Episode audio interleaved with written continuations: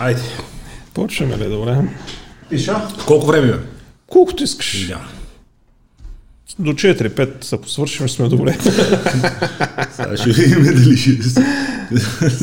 видим дали ще свършим до 4-5. Да, това са нещата. Здравейте, това е Легенди, аз съм Георги Хилизанов, днес Веселин Вълчев, сме домакини на Иван Банков Гатъка.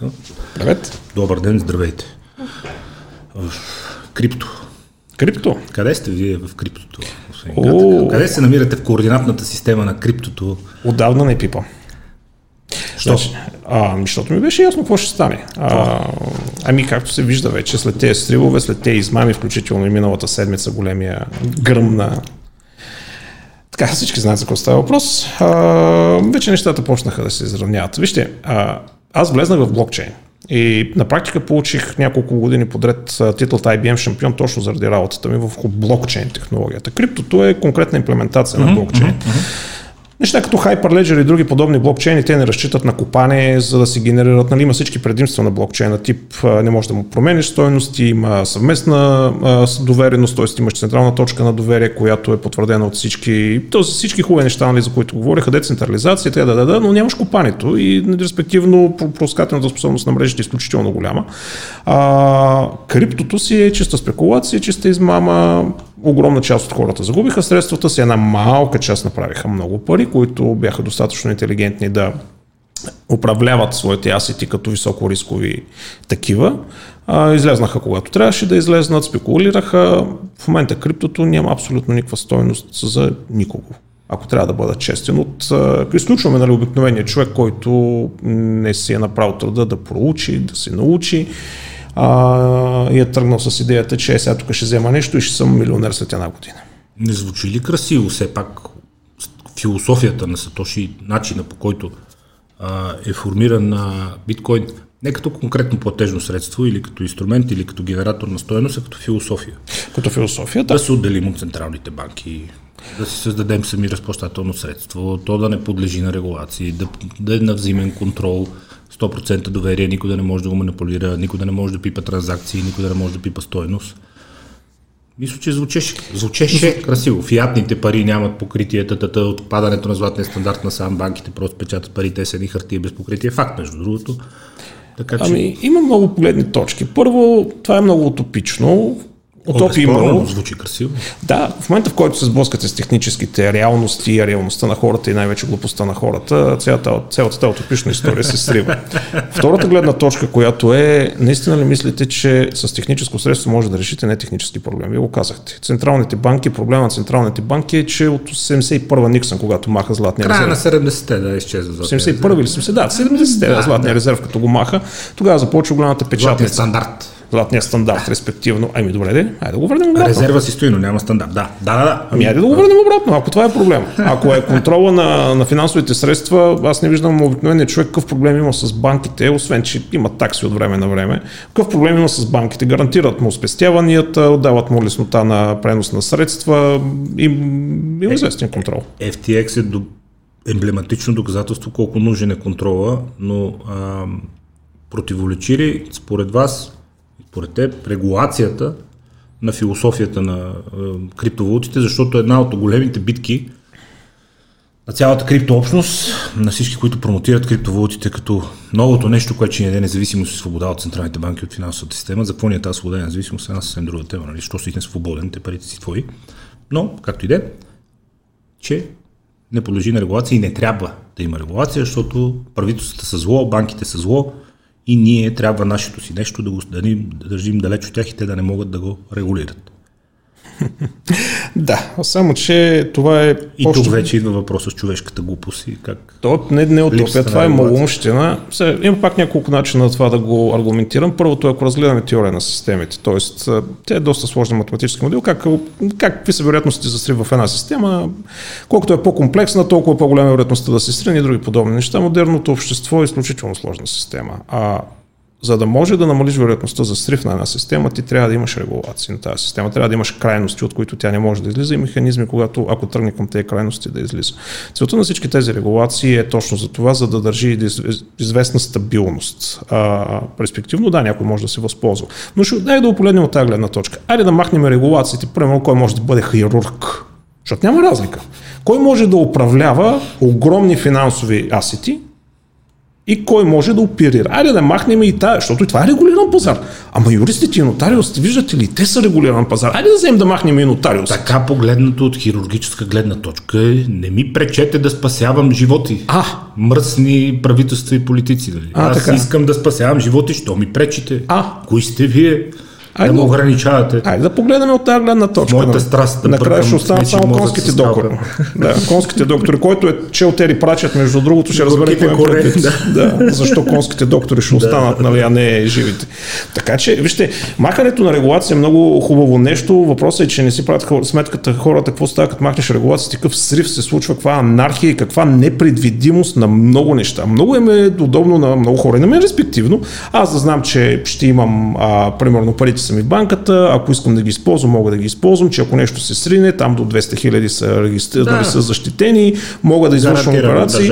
Нали? И вече трябва да съм голям идиот, нали, за да се загубя достъпа до тези средства. Примерно както Кени Уест в момента, нали, си загуби достъпа до 100% от средствата, но това е друга история вече. Освободили са голям 70 милиона долара, там нещо да може да се оправи. Не, милиарда ти се загуби, той няма достъп, той не може да си купи псти сандвич в момента. Но това е заради вече самия начин, по който той си управлява средствата на практика. Остана този човек, да. Криза на средна възраст, да кажем. Сериозна криза. Сериозна криза, да, наистина, много нахапка много. Да, тежко изтрещя. Много хора сега ще подскочат и ще кажат, как така регулации, това противоречи на философията, ние искаме свобода от банките, свобода от правителствата. Така, и от тук вече идва примера. Вече, дай моля се някакво видео с това сам Байкман Фрид, защото просто това е нечовешка история. Историята на създателя на FTX, несъмнено супер интелигентен типаж, родители, адвокати завършили Харвард, той с изключително сериозно средно образование, после приед в MIT да учи, събират се ни другарчета, всичко това окам по темата на регулациите, събират се ни другарчета, също гикове сериозни, много тежки технически гении. И първата компания, която създават за първите си платформи, се казва Alameda. След което през времето създават една борса, втора борса, после създават FTX. FTX получава финансиране от една от много големите платформи, над $100 милиона финансиране, като виждат само отбора. След което пък те ги изкупуват обратно за 2 милиарда, купуват конкуренци, който ги е финансирал в началото. Набират общо над $10 милиарда на платформата, всички ги рекламират, този пич е страшна звезда, прогресивен, готин, модерен, спонсор на политици, спонсор на известни личности, Том Брейди му рекламира фонда, само че през цялото време, поради липсата на регулации, първоначалната му фирма Alameda е търгувала с вътрешна информация от FTX, брутално и е направила ужасно много пари, които този пич продължава да си ги притежава. Той казва, парите от FTX ги няма, не знам къде отидах. Слата забава, бе. Епстин, поне... Не, Епстин, извинявам се. Изгърмях за името, но този пирамидата, голяма, той поне казва, крадна ги, нали? Нещата не вървяха добре, но толкова не знам къде са. Alameda през цялото време търгува с вътрешна информация. Например, да си правиш гатака койн, той започва да върви добре, в един момент FTX се свързват и казват, ти ще те качим на нашата платформа, те търгуваме, ти казваш да, и те казват добре, започват да работят по документите, но те през цялото време започват да бетват на теб. В момента, в който качат на платформата, цената ти скача жестоко и те правят луди пари, защото си имали вътрешната информация месеци преди това. И те се оправили през цялото време. Защо? Поради липсата на регулации. Това е същото нещо в много по-малки мащаби. Ако се е случило на Wall Street, много хора ще се затвора много преди това цялото нещо да се срине. Абсолютно да. Ето това е едно от предимствата, защото има изравняване на полето. Тоест, когато има регулации, регулациите слагат относително еднаква възможност на различните играчи. Тоест, знаят какви са правилата. Тоест, конкуренцията там вече не е до средства, възможност, контакти, а е до, примерно, иновация или някакво специфично подобрение в процеса. Докато сега в момента, когато няма регулация, ето човек си има съответните контакти, защото е минал там през Брашлянова лига, семейство с контакти, политици, има кой да му рекламира... $40 милиона за Демократическата партия, Том Брейди му е рекламно лице, какво му остане? Хората казват, Том Брейди казва, че... именно, нали? Щом Том Брейди го казва, американски футболист. Именно, или защо футболисти рекламират шампуан за коса, какво разбират те от шампуан, но това е друга история. Но виж, идеята е следната. Така де, ари поне за болекарите, нали, казват там запасата зъби, има някаква лойка на футболистите, но да не се отклоняваме от темата, мислата ми ето го, човека успява да го направи, защото е в съответните контакти. Ако ти имаш супер добра идея, много по-добра, по-завършена от него, чисто финансово или технически, ще можеш ли да го изпълниш това нещо в този мащаб, без да имаш неговите контакти? Няма да можеш да го изпълниш. Някой ще каже, контактите идват с кинтите, той като е бил умен, набирал си финансирания... Капка и той язовир е изтечен, но да. Идеята е такава, че затова е забранено търговията с вътрешна информация. Тя се следи само на Wall Street. Защото не е регулирано. Тук не сме регулирани. Freedom! Всичко Freedom. На практика ти не получаваш нищо. Тези дигитални записи в блокчейна са абсолютно нищо. Абсолютно нищо. Нямат никаква стойност. Те не са tangible. Сега хората ще кажат и фията не е tangible. Не, напротив, фията е tangible, защото имаш серия от закони и правила, които обвързват възможността ти да вземеш това фиат и да го превърнеш в нещо tangible. Къща, кола, кюлче, злато. Има закон за централни банки, закон за държавен бюджет, закон за търговски банки, комисия по финансов надзор. Централна банка, която контролира банките, резерви, изисквания към капитала, адекватно сложно е и това е причината в крайна сметка. Може би за това е сигурно. Точно това е сигурно. И сега хората трябва да се зададат. Аз не съм за банките или не съм против криптото, просто говорим. Просто си говорим. Значи аз не съм против криптото. Идеята е хората, че трябва да разберат, че криптото не е това, което беше промотирано, че това е маркетинга. Значи, ако има проблем с финансовата система, трябва да се решава проблема конкретно. Аз дадах първоначално примера. Махнали са златния резерв, могат да печатат пари. Добре, къде е проблема? Дай да върнем златния резерв и да не е златния, или кошница, примерно на ценни метали, или да се закачи към, примерно, технологичен процес, или всякакви идиотски. Дай да го закачим към нещо tangible. Да има покритие. Хартията да има покритие. Къде? Ето решаваш проблема. Добре, банките си правили каквото си искат. Не е точно така. Не си правят каквото си искат. Това не са банки. Банките си правили каквото си искат, понеже... Кога ти е бягало последна банка? В България какво стана? Тебето като избяга, какво стана? Хората, говорим за нормалния човек, си върнаха си парите, понеже им близки познати, които имаха там някакви спестявания до тези суми, там до 100-200 хиляди. Гарантираните. Неудобство 2 седмици там, докато си върнат парите. Ако имаш над гарантираните, не ги дръж на 100 просто. Не виж ти, ако вече работиш с милиони и така нататък, тук вече идва финансовата грамотност, как да си управляваш средствата. Като не знаеш, има си фирми, които с удоволствие ще ги вземат, ще направят портфолио, ще ги сложат в инвестиционни инструменти. Хиляди опции. Има хиляди варианти, които са нискодоходни, сигурни.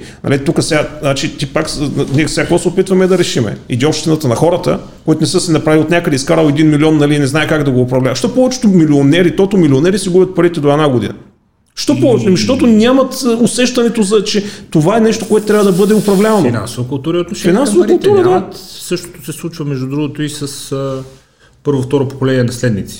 Именно. Не говорим за традиционните фамилии, където и прадядо му бил тарикат, и дядо му, и баща му, и това. И той знае как се правят нещата и знае как да си стои на... Защото е възпитан, научен. Обяснено му е. Така. Има традиция в имането. Традиция в имането на пари. Точно. Аз ако имам някаква власт, това финансова грамотност ще се вкара още в първи клас. Плюс психология, но това е друга история. Да не размиваме темата. Това е проблема. Финансовата неграмотност на хората е нещото, което предизвика тази омраза или неразбиране. Защото в момента, в който имаш неразбиране как работи една система, финансовата система е свръхсложен инструмент. Аз не мога да кажа, че го разбирам в детайли в никакъв случай. Той дори експертите трудно го разбират. Но когато имаш неяснота, когато ти е една черна кутия, липсата на информация води до конспирация. Факт, доказан. Липсата на пълна информация води до конспирация. И изведнъж се появяват тия пичове, които казват, при нас има пълна свобода и ще се напълни с пари. Ето ти е пълната свобода и се тръгна. Освободиха ги от $10 милиарда. Къде са парите? Не знам къде са парите. 10 милиарда изчезнаха. Освободихме ви от парите. Точно. Ние сме свободни. Ще си правя каквото си искам.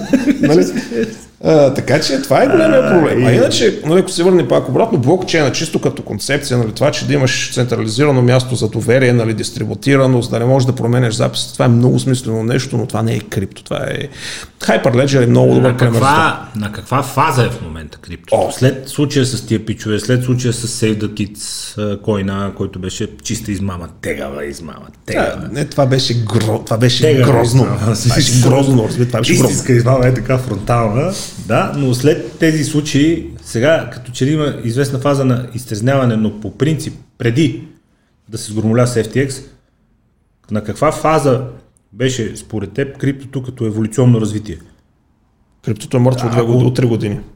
Криптото в тази форма като нещо, като инвестиционен инструмент или като спекулативен инструмент е мъртво от 3 години.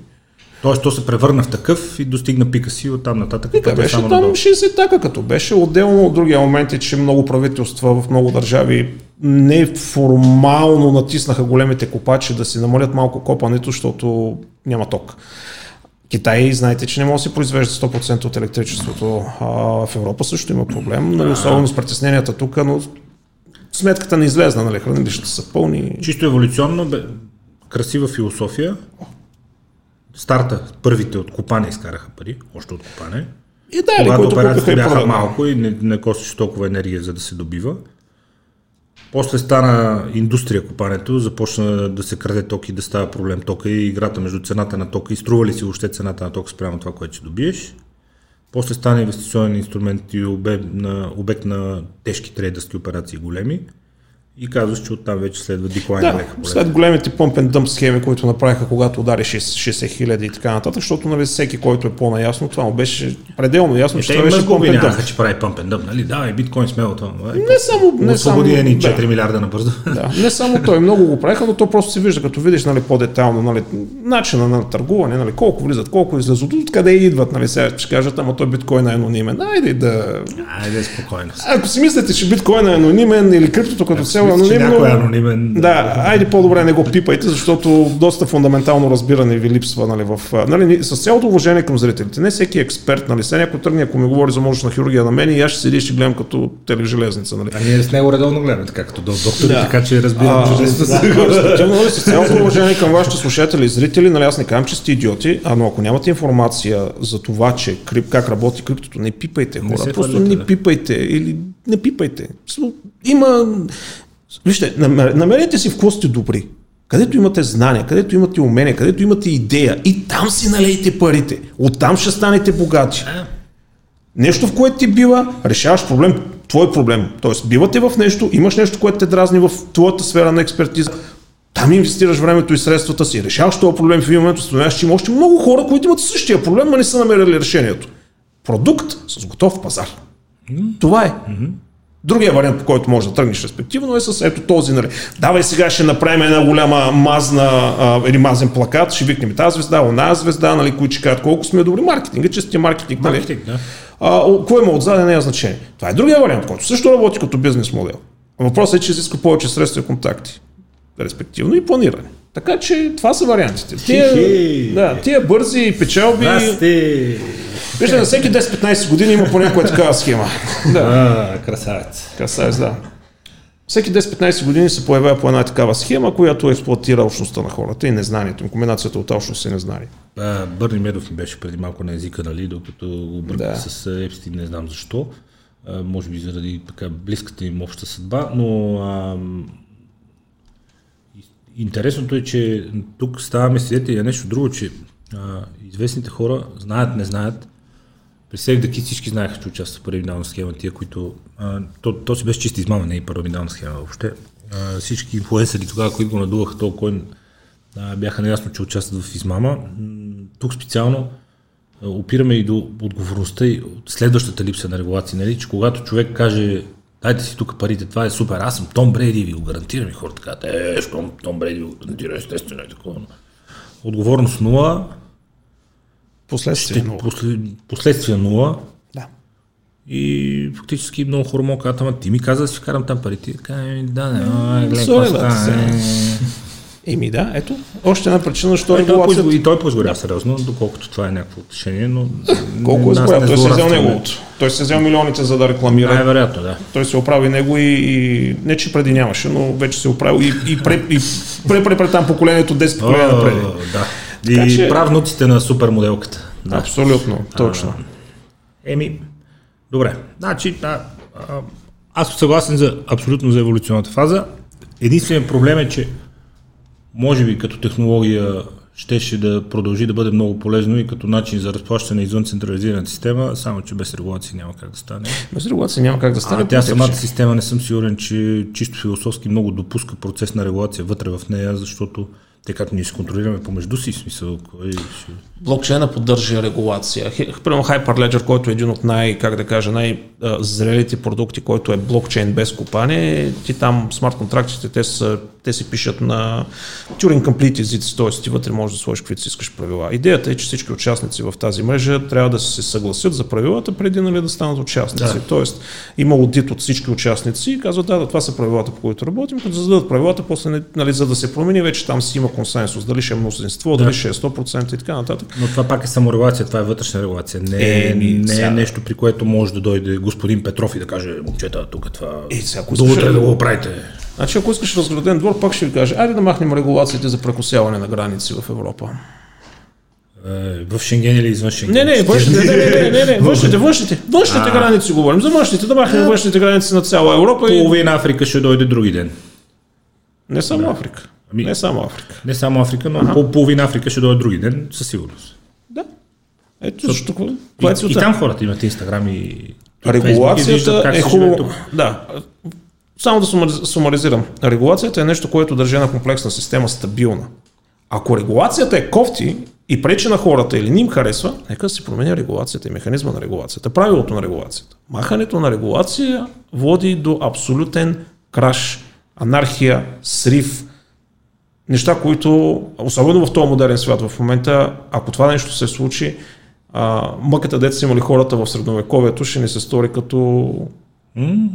Така че... Още повече... И последно да довърча, ако не ви харесва някаква финансова система, сменете системата, свободно сте, сменете системата. Ако не ви харесва как се управлява американския долар, купете си сингапурски, каква е валута в Сингапур? Извинявай, хайде да научим нещо полезно. Но да, ако не ви харесва как се управлява американския долар, ако не ви харесва, че Федералния резерв купува половината дълг, който печата правителството всяка година и че имат не знам си колко трилиона вече дълг. Долари.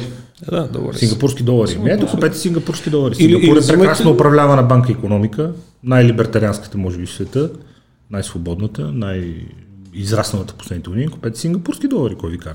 Или взимате сребърни монети, златни монети, нумизматика, инвестирайте в мед. Да, или в изкуство взимате в tangible неща. Никой не ви е забранил. Виж, проблем ще е вече, ако кажат, както в някои държави вече има, че има забрана за купуване на злато, цветни метали и този тип неща. Това вече тогава е тегало. А да не влизаме. Там вече отиваме много дистопия. Регулацията, следващата голяма тема за регулацията е централната и важна тема в следващите години с изкуствения интелект.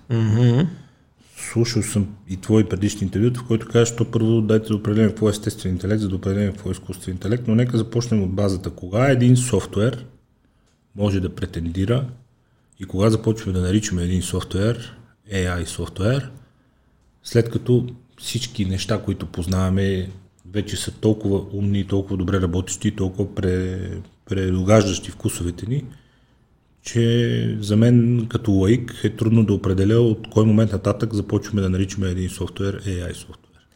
Така, това е голям проблем за академията. Значи нямаме нито един изкуствен интелект в момента. Дори не сме близко до него, до чистото класическото, това, което знаем от фантастичните книги. Технически това са machine learning, т.е. системи за самообучение. Те са много различни варианти. AI е маркетингов трик, за да може да си продават нещата, да впечатляват хората и така нататък.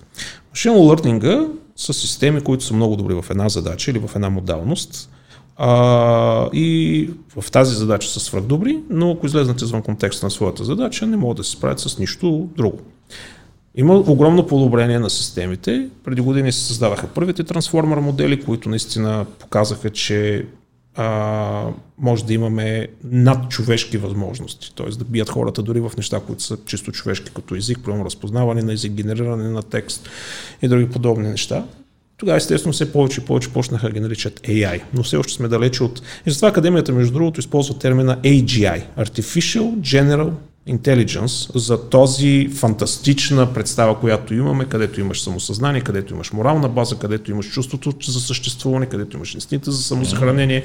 Емоции, интуиции. Да, емоции, този тип неща. Много сме далече от там. Обаче в момента това, което имаме, особено миналата седмица, между другото, OpenAI пуснаха едно нещо наречено ChatGPT, което буквално ми отнесе главата. Между другото, с нашата обща позната Марияна вчера го показах, след няколко часа прекарахме. Тя беше, меко казано, впечатлена и леко притеснена, защото тя го напълна много сериозно. Знаеш, тя е изключително интелигентен човек. Тя го напълна с много тежки въпроси. Успя да се справи с почти всичките. Най-бързо натрупали юзери софтуер създаван по или платформа, както ще го наречете в историята. Да. Това е чат-бот, който е в много случаи почти неразличим от разговор с истински човек, който пази контекста 8000 толкана назаде и така нататък. Може да говори технически в много големи детайли. Той е обучен на цялата информация, която е налична в интернет. Новинарски сайтове, книги, YouTube, аудиото от YouTube и субтитрите от YouTube, Reddit, Facebook, Twitter, каквото име при закъл, те са скрепнали абсолютно целия интернет и е налят. Между другото, точно този модел, който те пуснаха, всъщност е смъртта на Google Search. Това нещо е свръхефективно при търсенето на информация. Сега нямам предвид, нали, да търсиш последните снимки на някой Instagram инфлуенсър или нещо подобно. Там не е добавен. Разбирам, колко гол е вкарал Меси на световни първенства. Включително и обяснителен режим, защото вие говорите с него като човек. Тоест може да му кажете какво е квантово, примерно, оплитане или quantum entanglement, но обясни ми го като на 5 годишен. Цяло есе ти пише. Но наистина в стила на както едно 5 годишно дете би го разбрало. Или, примерно, му задаваш въпрос какво е, примерно, налягането на течен азот в примерно, затворен цилиндър. И той почва, и той, нали, първи момент няма да го отговори, но почваш, ама цилиндър е на такава температура, такъв обем, и той ти дава отговор. Или колко време, примерно, лъвовете могат да изкарат без храна. Аз, между другото, вчера се направихме този експеримент, задавах му гатанка, нали, която беше... Един осъден на смърт може да избере три стаи. В първата стая има непрекъснато стрелящи пушки, във втората стая има какво беше там, нещо дето го убие, в третата стая има лъвове, които не са яли от 3 години. Нали? Коя трябва да се избере той? Сега, човек веднага ще каже, стая, нали, 3 години лъвове не са яли, те са умрали, значи да избира тая. И това го задавам вътре и той ми казва, че това е парадокс, нали, че всъщност не може да се спаси, не избирайки нито един отговор, нали, не се сеща. След което аз на следващия ред го питам, добре, колко време един лъв може да изкара без храна, и той ми казва около няколко дни. И след това казвам, добре, имайки предвид тази информация, би ли ми отговорил на предишния въпрос? Той ми казва, че в крайна сметка взема ли контекста, помисли и така нататък и каза, че най-вероятно може би третата стая е най-добрият избор, въпреки че не бил сигурен, че лъвовете ще да бъдат мъртви след 3 години. Но става въпрос, че имаме вече едно такова ниво на връщане назад на пазене на контекста на ризани. Но примерно ако му дадете шаблони, в които има някаква повторяемост и искате да намерите шаблон вътре, уникално, просто изключително добре. Сумаризирани, примерно няколко човека дадаха последната тази реч на Путин в Донбас, последната. Нали, просто я сложих и казаха, моля те, анализирай ми това. В смисъл, че се говори с него като човек. Анализа на тази статия, на тази реч негова е, честно да ти кажа, много малко хора могат да го напишат толкова добре, толкова детайлно, с фактологическата ти проверка. Къде е пропаганда? Къде е военна пропаганда? Защо е военна пропаганда? Кой друг е използвал подобна пропаганда? Много, 2-3 страници анализ на тази реч. И, нали, с Марияна, между другото, пак и вчера го четахме това нещо и двамата бяхме вау, нали, не може да, няма как, това е, ако това не го даде, някой ще каже, че това е академик, политолог или военен, с изключително добра... Кисинджер го е. Да, нещо подобно. Такъв, да, съвсем сериозно, на това ниво говорим. Ма такъв тежък анализ, толкова добре и разбираем, между другото, без да се използват. И между другото, след това го хващаш, ще му кажеш, добре, обясни ми го това нещо като на 5 годишно. Или обясни ми го като рап песен. И той това нещо, целият този анализ ти го прави в римите, като в ритъма на рап песен, ако искаш, може да си го изпееш. Или правилно напиши ми любовна история между Сталин и Хитлер в Париж. Той ти пише романтична история между двамата.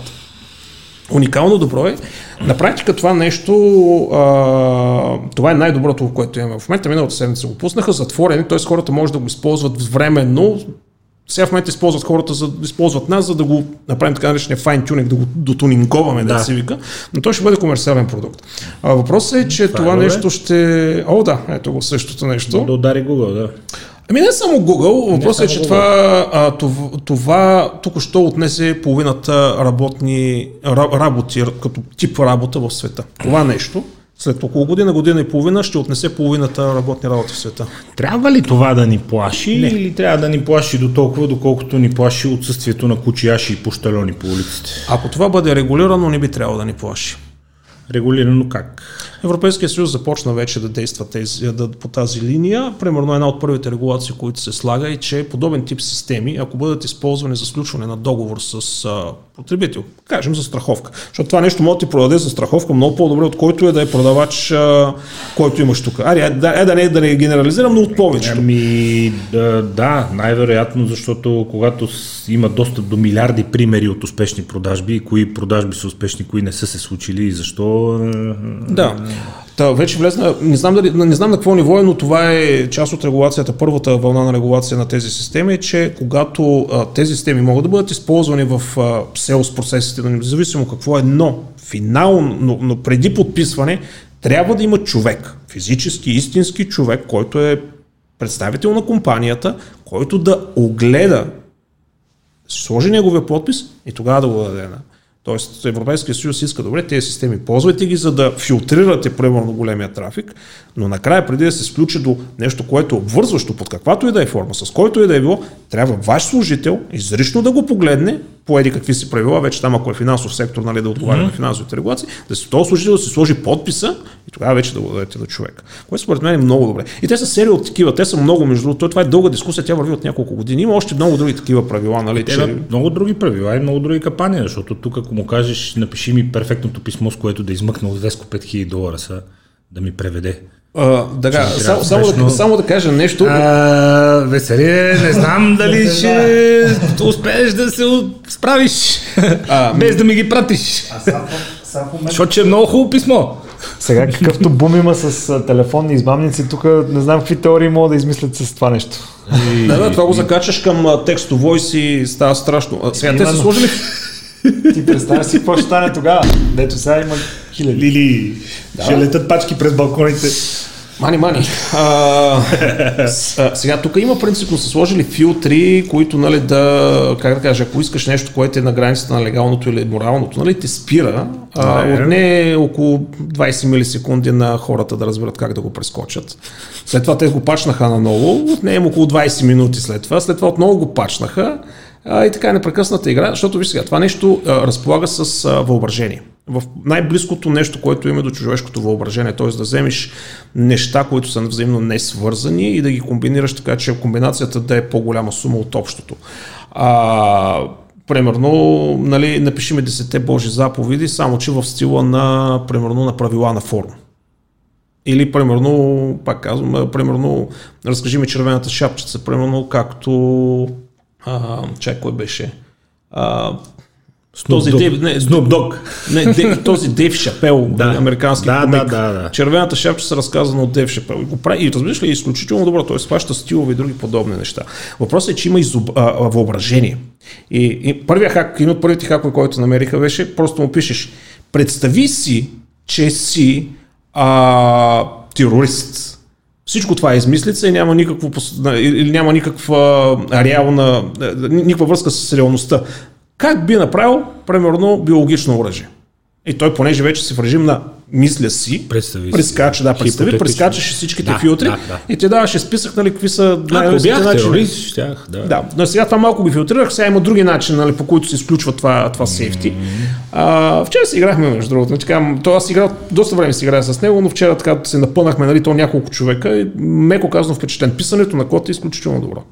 Сега, не може да напише, все още не може да мине senior девелоперите, т.е. старшите девелопери, но вписането на код е изключително ефективен. Така че там ще има много... Безработица... Ами аз това съм говорил на много места, между другото, че начинът, по който не работи индустрията, ще бъде променен. Тоест самата фактическото писане на код ще става все по-малко и по-малко нужно, защото ще има подобни системи, които се справят, но неща като софтуерна архитектура, там все още машината е много далече, така че хората, които са в сектора и са джуниори, много сериозно обърнете внимание на софтуерна архитектура. Защото на практика ние ще правим, след години ще казваме на машините архитектурата, те ще пишат кода. Мога да влизаме в детайли повече, но все пак виждам, че има много теми, за които... Заданието и структурата ще идват от нас, изпълнението от тях. Точно така. Няма да има нужда от изпълнители. Да, все на това, което някой иска да направи. Да, но в момента за автоматизация на имейли, customer support, този тип ниско квалифицирани работи, това нещо в момента може да замени абсолютно всички. Лево едно на кол центровете, това нещо може да ги замени веднага. Аз пак, че не трябва да ни притеснява, но вече сме 8 милиарда, бе. И ако подобни неща, които вече се доближават, както се уточнихме, че е правилно да се казва до изкуствения интелект, подобни инструменти започват да се саморазправят с цели професии, правейки ги ненужни, къде ще ти е целият този ресурс? Това е една от идеите за този минимален гарантиран доход, за който си говори, защото много хора го мислят. Второто нещо, където е, имай предвид, че когато една професия изчезне, обикновено се получават други. Опасявам се, че там ще избълвам по-неприятни неща, отколкото ти закрипи. Има много. Аз като чуя за минимален базов доход. Знам, противоречило е много и аз там имам специфично мнение, но става въпрос, че има много неща. Но виж, основното, което една технология изчезне, се появяват серия от други. Винаги давам примера с средновековна Франция, където имало жатвари, които вършачи всъщност. Когато е жътвата, те отиват, това им е сезонната работа да вършеят житото, и като измислили автоматичната вършачка, то не средновековна, края на средновековието, като измислили там полуавтоматичната вършачка, хората са дигнали на бунт, че това им взима работата, чак ги палили, не знам си какво. И в момент, когато се оказа, някой трябва да ги строи, някой трябва да ги кара, някой трябва да ги поддържа, и в момент се оказа, че тия хора всъщност да ги произвежда, и така нататък. Така че изчезването на една работа води до създаването на серия от други. Просто е различно. Сигурно е това. Ти понеже каза за Франция, аз имам много любим пример с Париж и Тора. Париж и Тора? Да. Това ми е много любим пример за това как развитието и еволюцията на човешкия мозък и прогресът като цяло решава проблеми, които се виждат нерешими към сегашната ситуация. По края на индустриалната революция хората започват да забогатяват. Като започват да забогатяват, един от стандартите и един от признаците на житейски стандарти на успех е да имаш файтон. И все повече хора си купуват файтони. И все повече хора решават да отидат с тия файтони в центъра на Париж, да пият кафе. И там се събират все повече файтони, теглени от все повече коне, които изсипват все повече биологични отпадъци по парижките улици, до степен в момент, в който нещата стават доста нетърпими от ароматична, естетична, обувна и каквато искаш друга гледна точка. Чакай, че си го представих. Да. В резултат на което увеличение брой файтони и коне води до по обществен натиск и се взима там, предприема се план за Париж, тежък политически, който струва някакви нечовешки пари за турохранилища в покрайнините, откъдето други файтони с други коне, отново произвеждащи биологичен отпадък по улиците, да карат целият този тор, който се събере в центъра, да го карат тия турохранилища, там фермерите да си го взимат. Което звучи общо взето разумно, те да си го взимат, си го разтиват по нивите. Докато въобще го стартират цялото това нещо, хората измислят колите и проблема се решават само себе си. Така че това е също като вършачките. Абсолютно. Спокойно. Някога се притесняват хората. Ако човек е адаптивен, има критично мислене и не е кон с капаци, нещата се променят наистина много бързо. Просто човек трябва да е адаптивен. Голяма част от нашите, вече съм на възраст, но голяма част от родителите не учат децата си на адаптивност. Защото те са живели в години, където нещата са били много монотонни, технологиите се сменят много бавно и така нататък. Нещата се движат твърде бързо. Човек трябва да е наблюдателен и адаптивен. Моето уважение, за пореден път го казвам, към хората, които са много добри в правенето на едно нещо. Защото се занимаваме с десетки, стотици неща, във всяко нещо горе-долу се справяме, но нямаме нещо, което са много добри. Просто защото няма време да го посветиме. Но като чуя някой, 48 години работих за... Как ще ходиш 48 години? В смисъл, те сегашните предприемчиви активни хора са децата на онова поколение, дето 44 години работих в обувния завод. Как така, бе? 44 години. Everyday отидеш и почваш. Или рисаш на лъм да го... Те ли прачат има една много хубава сентенция. Тоест, един цитат от книгата му. Хората ще направят всичко, дори невъзможното, следващия ден да бъде максимално близък до предишния. Малко са хората, които... Между другото, понеже ти се комуникираш с страшно много хора, забелязваш ли една интересна черта при успелите предприемачи? Те са много динамични и много адаптивни. О, да. Те са точно обратното. Те много бързо вхващат вълната, много бързо се усещат и не ги е страх да се сринат. Не сантиментални, точно? Не привързващи се. Uh-huh. Защото тия и дядо ми е бил обущар и аз до последно ще стоя обущар и няма да затворя тази обущарница, ако ще да фалирам и да продам къщата и това, нали, родил се с обущар и ще умра обущар. Пич, не ти трябва вече, не, смене и нещо измисли. Това е майндсет, това е менталитет, това е част от възпитанието и когато родителите не... Сега не казвам, че трябва винаги да им казвате, нали, трябва непрекъснато да пробваш, но границата между двете неща. Трябва да има някаква предвидимост и някаква рутина. Все пак сме хора, не че мозъка ни ще изпуши, но не може да се стигнирам толкова много. Човек ще каже, нищо не разбирам от това, за което говориш, нищо не разбирам от компютри, идва сега някакъв изкуствен интелект, аз в момента съм преводач, само това мога, знам много добре мандарин, превеждам от български на китайски и вие сега ме... Какво да го правя този китайски? Аз знам китайски, мога да превеждам. Ами или специализира нещо, което е AI, т.е. виждаш заплахата, виждаш къде си слабостта, ти специализираш в нещо, което примерно тази система не може да се справи. Примерно превода на поезия все още не могат да се справят заради супер специфичността. Нали, имаш изрази, които... Ритмика, емоция, да. Да, много трудно може да се прави. Примерно може да специализираш в това. Или да се преквалифицираш в нещо напълно различно. Това е адаптивността. Uh-huh. Хората, когато има някаква такава промяна, ама дай да я спрем. Как ще спрем? С регулация. Ама искаме да махнем регулацията. Не трябва да спираме прогреса, трябва да регулираме прогреса. И трябва да се научим да бъдем адаптивни. И в момента, в който нещата почнат да излизат наистина извън контрол, е тогава ние като граждани да излезем и да си кажем. Ще дам конкретен пример. Социалната система в Китай, предполагам всички сте запознати с социалните точки, това е определено извън за излизането на каквито и да е било граници. Ето тук е момента, където обществото вече излиза и с факлите и коловите и камъните, нали? Лека ги подкараха, защото сега като ги бяха нацъкали в червено всички, които излезаха на улицата покрай протестите, и те хората се изнервиха нещо и започнаха да ги побиват лекичко. Така че ето. В смисъл, хората започнаха да побиват полицайите. Еми да, нормално е там. Там е много комплексно. Китай е. Па и са много хора. Ама не е лесно да си полицай. Имате предвид, когато говорим за Китай, менталитета на хората, мирогледа на хората в Китай е много по-различно от нашия европейския. Да. Това много хора, когато говорят и коментират, нали, колко било хубаво или лошо или каквото и да е в Китай, не го пропускат това нещо. А това, като се запознаеш по-детайлно с това какъв е мирогледа на китайците, че принципно те нямат контрафактическо мислене, нали, зададено още от деца и така нататък, почва се нарежда картината много по-ясно. Но това, което искам да кажа пак, комбинираме. Регулациите трябва да има, защото те са механизма, с който спираме злоупотребата с прогреса. Но ако спреме прогреса, ние като цивилизация ще измреме. Сигурно е. Въпросът с развитието на изкуствен интелект и с това, че той ще стане все по-способен да обезмисля.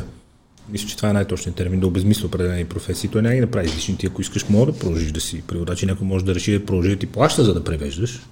То не е казано, че от днес изчезни от този свят. Но в голяма степен ще го обезмисли, защото има автоматизиран инструмент, който ще го прави на цената на спанака това нещо. Но притеснението е, че скоростта на завъртане на цикъла на Creative Destruction се увеличи експоненциално в последните години, правейки в някаква степен адаптивността, ако не невъзможното, изключително сложно и трудно. Какво имам предвид? Стотици, десетки милиони години сме си комуникирали с жестови звуци. От 10, 4, 5 хиляди години има спорове, някои казват 5, други 10, сме започнали да си комуникираме с графични знаци. От 3000 години с писменост, преди едва 300-400 години измислена печатарската машина, след което забележи преди 100 години радиото, преди 60 години телевизията, преди 30 години интернет, преди 20 години чатовете, Преди 10 години месенджерите, в момента вече имаш лайв видео, всичко в едно и реалност виртуална, в която може с теб си говорим от всяка точка, ста веднага, инстантно. Отделно това вече, да речем между английски и мандарин, без да знаем един от двата езика, може да ни превежда софтуер съвършено в реално време. Аз си говоря на мандарин, ти чуваш английски, ти говориш на английски, аз чувам мандарин и се разбираме прекрасно и си говорим и се гледаме, все едно сме си един до друг. В смисъл, прекалено много се забърза цикъла на въвеждане на нови неща и хората казват, чакай. Така е, измаряш, това е трудно. Къде беше ICQ? Къде беше Yahoo? RC. Аз съм стари, че RC. Къде беше? Все едно беше вчера. Мирка изобщо не съществува тази технология. Не, тя концептуално съществува. Прямо Мирка и RC-то, нали, базата на... Реитерираха. Прямо Discord серверите, те са практика си Мирка и RC-то, но съгласен съм с тебе. Скоростта на прогреса е изключително голяма и много хора им идва много тежко. Включително и аз, прямо в машин лърнинга ми е свърх тежко да мога да съм в крак с всичко, което се случва. И нали, трябва да почна тясно да специализирам, да не говорим отделно всичките битови неща, които нали, си имат, нали, деца ви, къде отиш да си напазаруваш, примерно, или... Решение за това няма. Следствието от това е експоненциален растеж. Този експоненциален растеж е провокиран от хиперкапитализма в Съединените щати. Като борба с надмощие, тъй като това е една концепция, която след Втората световна, след малко преди създаването на атомната бомба, американците вкарват, нали, че те трябва да бъдат лидерите, нали, военните лидери, след това тази доктрина започва да се сменя няколко пъти и тя се сменя последния начин по времето на Буш. Имаш два варианта, в смисъл, първоначално е била ние правиме анализ какво по дяволите има покрай нас и от какво може да се защитим и мислим конкретните защити на тези атаки. Това беше първоначално. Джордж Буш е променя на ние трябва да сме готови за абсолютно всяка една хипотетична възможност, без да ни интересува какво има около нас и ние трябва да сме най-мощната армия поколение пред другите. Което накара пък всички други държави да започнат да разработват все по-сложни оръжия, включително ядрени оръжия и други подобни неща, дронове, за да може пък в крайна сметка, защото пък много държави виждат Съединените щати като заплаха. В един момент, нали, те започват да разработват. Защо ли? Да, защо ли? Сега, айде да не влизаме в политика и геополитика, аз не съм определено компетентен да коментирам в такива детайли тези неща, но какво се случва тук? Шегите ги знаеш, имате нужда от демокрация, малко да ви донесем. Да, сега, това с демокрацията, добре, но просто само да се продължа мисълта. AI-а, този тип машин лърнинг системи, се оказаха, че са изключително полезни за налагането на тази доктрина на Съединените щати. Забележи, че 98 или 97% от този тип компании са американски или базирани в Съединените щати. Да видиш кои са собствениците, нали, като йерархия на собственост, ще видиш, че в Азия единствената голяма, която е ByteDance. И те смачкаха и взяха половина TikTok собствениците на TikTok. Всичко друго или е локално, или е не в такъв мащаб, всичко американско. Цялата тази информация, която минава, целият този поток, цялото това, как беше точната дума, кондишенинг на български, създаване на навици на хората. Това е част от тази доктрина. И на практика ти, когато имаш няколко трилиона бюджет, между другото, те не знаят, между другото, 80% от парите на военния бюджет, къде са им отишли. Не знам дали го чете, това наскоро имаше такива неща, 80% от трилиони нещо, не знаеш къде са ти. Гати щувалството, дето имат. Но както и да е. Когато подобен огромен комплекс започне да налива тия неща... Позовават се на секретност, но те казват, да, не може да ви кажем. Да. Буквално отговарят се, не може да ви кажем там в Сенатската комисия по контрол. Да. Да. Пари, не може да ви кажем. Да, когато такъв огромен военен комплекс започне да налива такива средства, скоростта на развитие се увеличава страшно много. Тоест това е изкуственият процес създаден.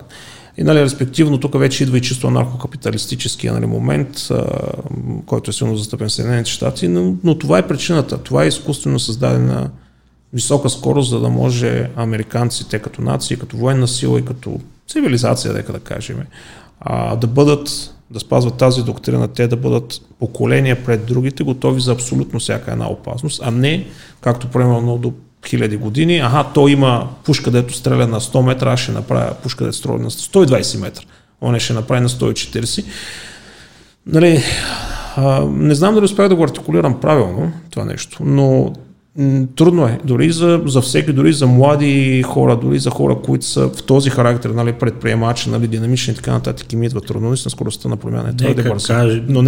Нека се опитам да обобща, просто определена държава дръпнала много над другите в събирането на едно место на най-добрите в технологиите, разполагаща и с страшно много пари, инвестира твърде много в скоростта на развитие, което прави истинско предизвикателство за отделния човек да следи всичко ново, което се появява, тъй като там хиляди хора всеки ден бълват най-добрите идеи и ги възлагат на най-добрите изпълнители в света да ги пишат.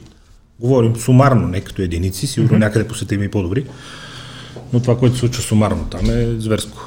И то, между другото, излиза далеч извън отбранителната индустрия, и защото в същата ситуация много трудно можеш да правиш пари от култура, от медийно съдържание, от YouTube съдържание и така нататък, ако не си на американски пазар.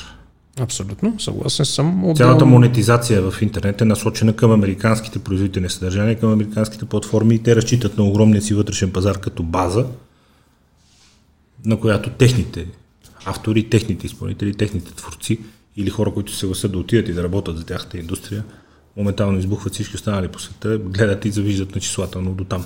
До там. Ами то виж, цялото това нещо е изкуствено създадено и е нестабилно, поддържа се стабилно заради печатането на пари. Нали, сега на практика голяма част от тези системи започнаха да се използват с чисто пропагандна или политико-социологическа цел, нали, за прекарване на някакви идеи, така наречения локизъм, локитата и други подобни неща. Нека да не влизаме в тази тема, че ще стане страшно, нали, за лок. Но това е изкуствено създадено unstable, абсолютно unsustainable, няма да свърши добре за никой. Въпросът е кога ще свърши. Не въпросът дали, въпросът е кога ще свърши. Тогава краша ще бъде много голям. Трябва да си запазим нещо, което не е, т.е. прямо говорим като народ, като нация, като цивилизация тук в Европа, трябва да си запазим неща, които ще ни трябват след този срив. Кое имам предвид?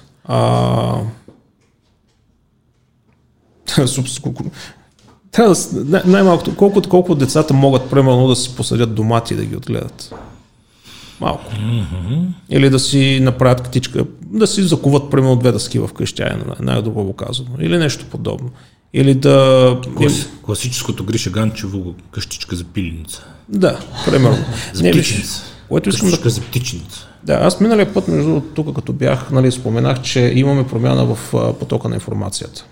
Хиляди години хората измислиха все по-добри оръжия или по-силни инструменти, но човек взимаше решението. Аз имам, примерно, чук или пушка, но аз решавам като човек за какво да го използвам. В момента вече тези системи обръщат потока на информацията обратно. Те ти казват какво да правиш. Тръгни 5 минути по-рано, защото има задръстване. Еди какво си направи, еди каква си храна яш, еди какви си чудеси. Нали? И в момента, в който нещо се обърка, т.е. казва ти тръгни 5 минути по-рано, ти тръгваш, но закъсняваш. Кой е виновен? Ти или системата? Системата е виновна. Разбираш какво се случва? Отговорността се изнася на трета страна. Точно това ще ви кажа, пореден инструмент за делегиране на отговорност. За изнасяне на отговорност. Така. Но по-големи... Партията ми е виновна, държавата ми е виновна. Ай ми е виновен. Господ така е решил, нали, така е виновен. Именно, това е изнасяне на отговорността към трета страна. А най-лошото нещо, това не е голям проблем. Големият проблем е, че се къса причинно-следствената връзка. Значи аз ако закъсня с 5 минути поради мое решение има негатив, аз ще си пренаредя мозъка, това да не се случи по друг начин. Тоест тук започва развиване на планиране, предвиждане, проектиране, всякакви други такива неща, които задвижват много фундаментални човешки способности. Ако човек загуби способността си за критично мислене и за проектиране, т.е. да си представиш какво би станало ако и да си разиграеш сценария в главата. Ако ти нямаш, ако това нещо изчезне, абсолютно всички други човешки умения, които са направили цивилизацията, изчезват като къща от карти, като махнеш тя всичко пада. Тези системи в момента, ако твърде много разчитаме на тях, ще закърнят тези фундаментални човешки качества. И там вече стават нещата много тежки. Ние трябва да ги запазим. Това става чрез образование. В образованието. Това трябва да бъде наблегнато в образованието, да се развие контрафактическото мислене, да се развие разбирането на причинно-следствената връзка и разбира се психологията за самоосъзнаването. Говорят и още от първи клас. Нали, имам начини, по които психологията може да бъде обяснена на 7-8 годишни деца и те да я разбират. Един прекрасен пример е филма Inside Out. Не знам дали си го гледал. Значи, понеже аз имам дете на 7, на 6,5 всъщност, той като го гледа първия път, разбра целият филм и много пъти сме го коментирали, той почна да прави аналози, действителност, нали, когато е тъжен, когато е щастлив, когато е ядосан, нали, и се прави някакви аналогии и влизаме в едни много интересни разговори, между другото, които се мешашкали, много подценяваме децата, между другото, доста по-умни са, отколкото си мислим. Та мисълта ми явно може да се направи. Това имам предвид, като казвам, че ние тук в Европа трябва да ги запазиме тези неща, защото е ясно, че ще има срив. Колко ще е тежък, не знам. Не съм Хари Селдън от фондацията на психоматематиката или психоисторията, извинявам се, да мога да предвидя с точност. Но ще има такъв срив.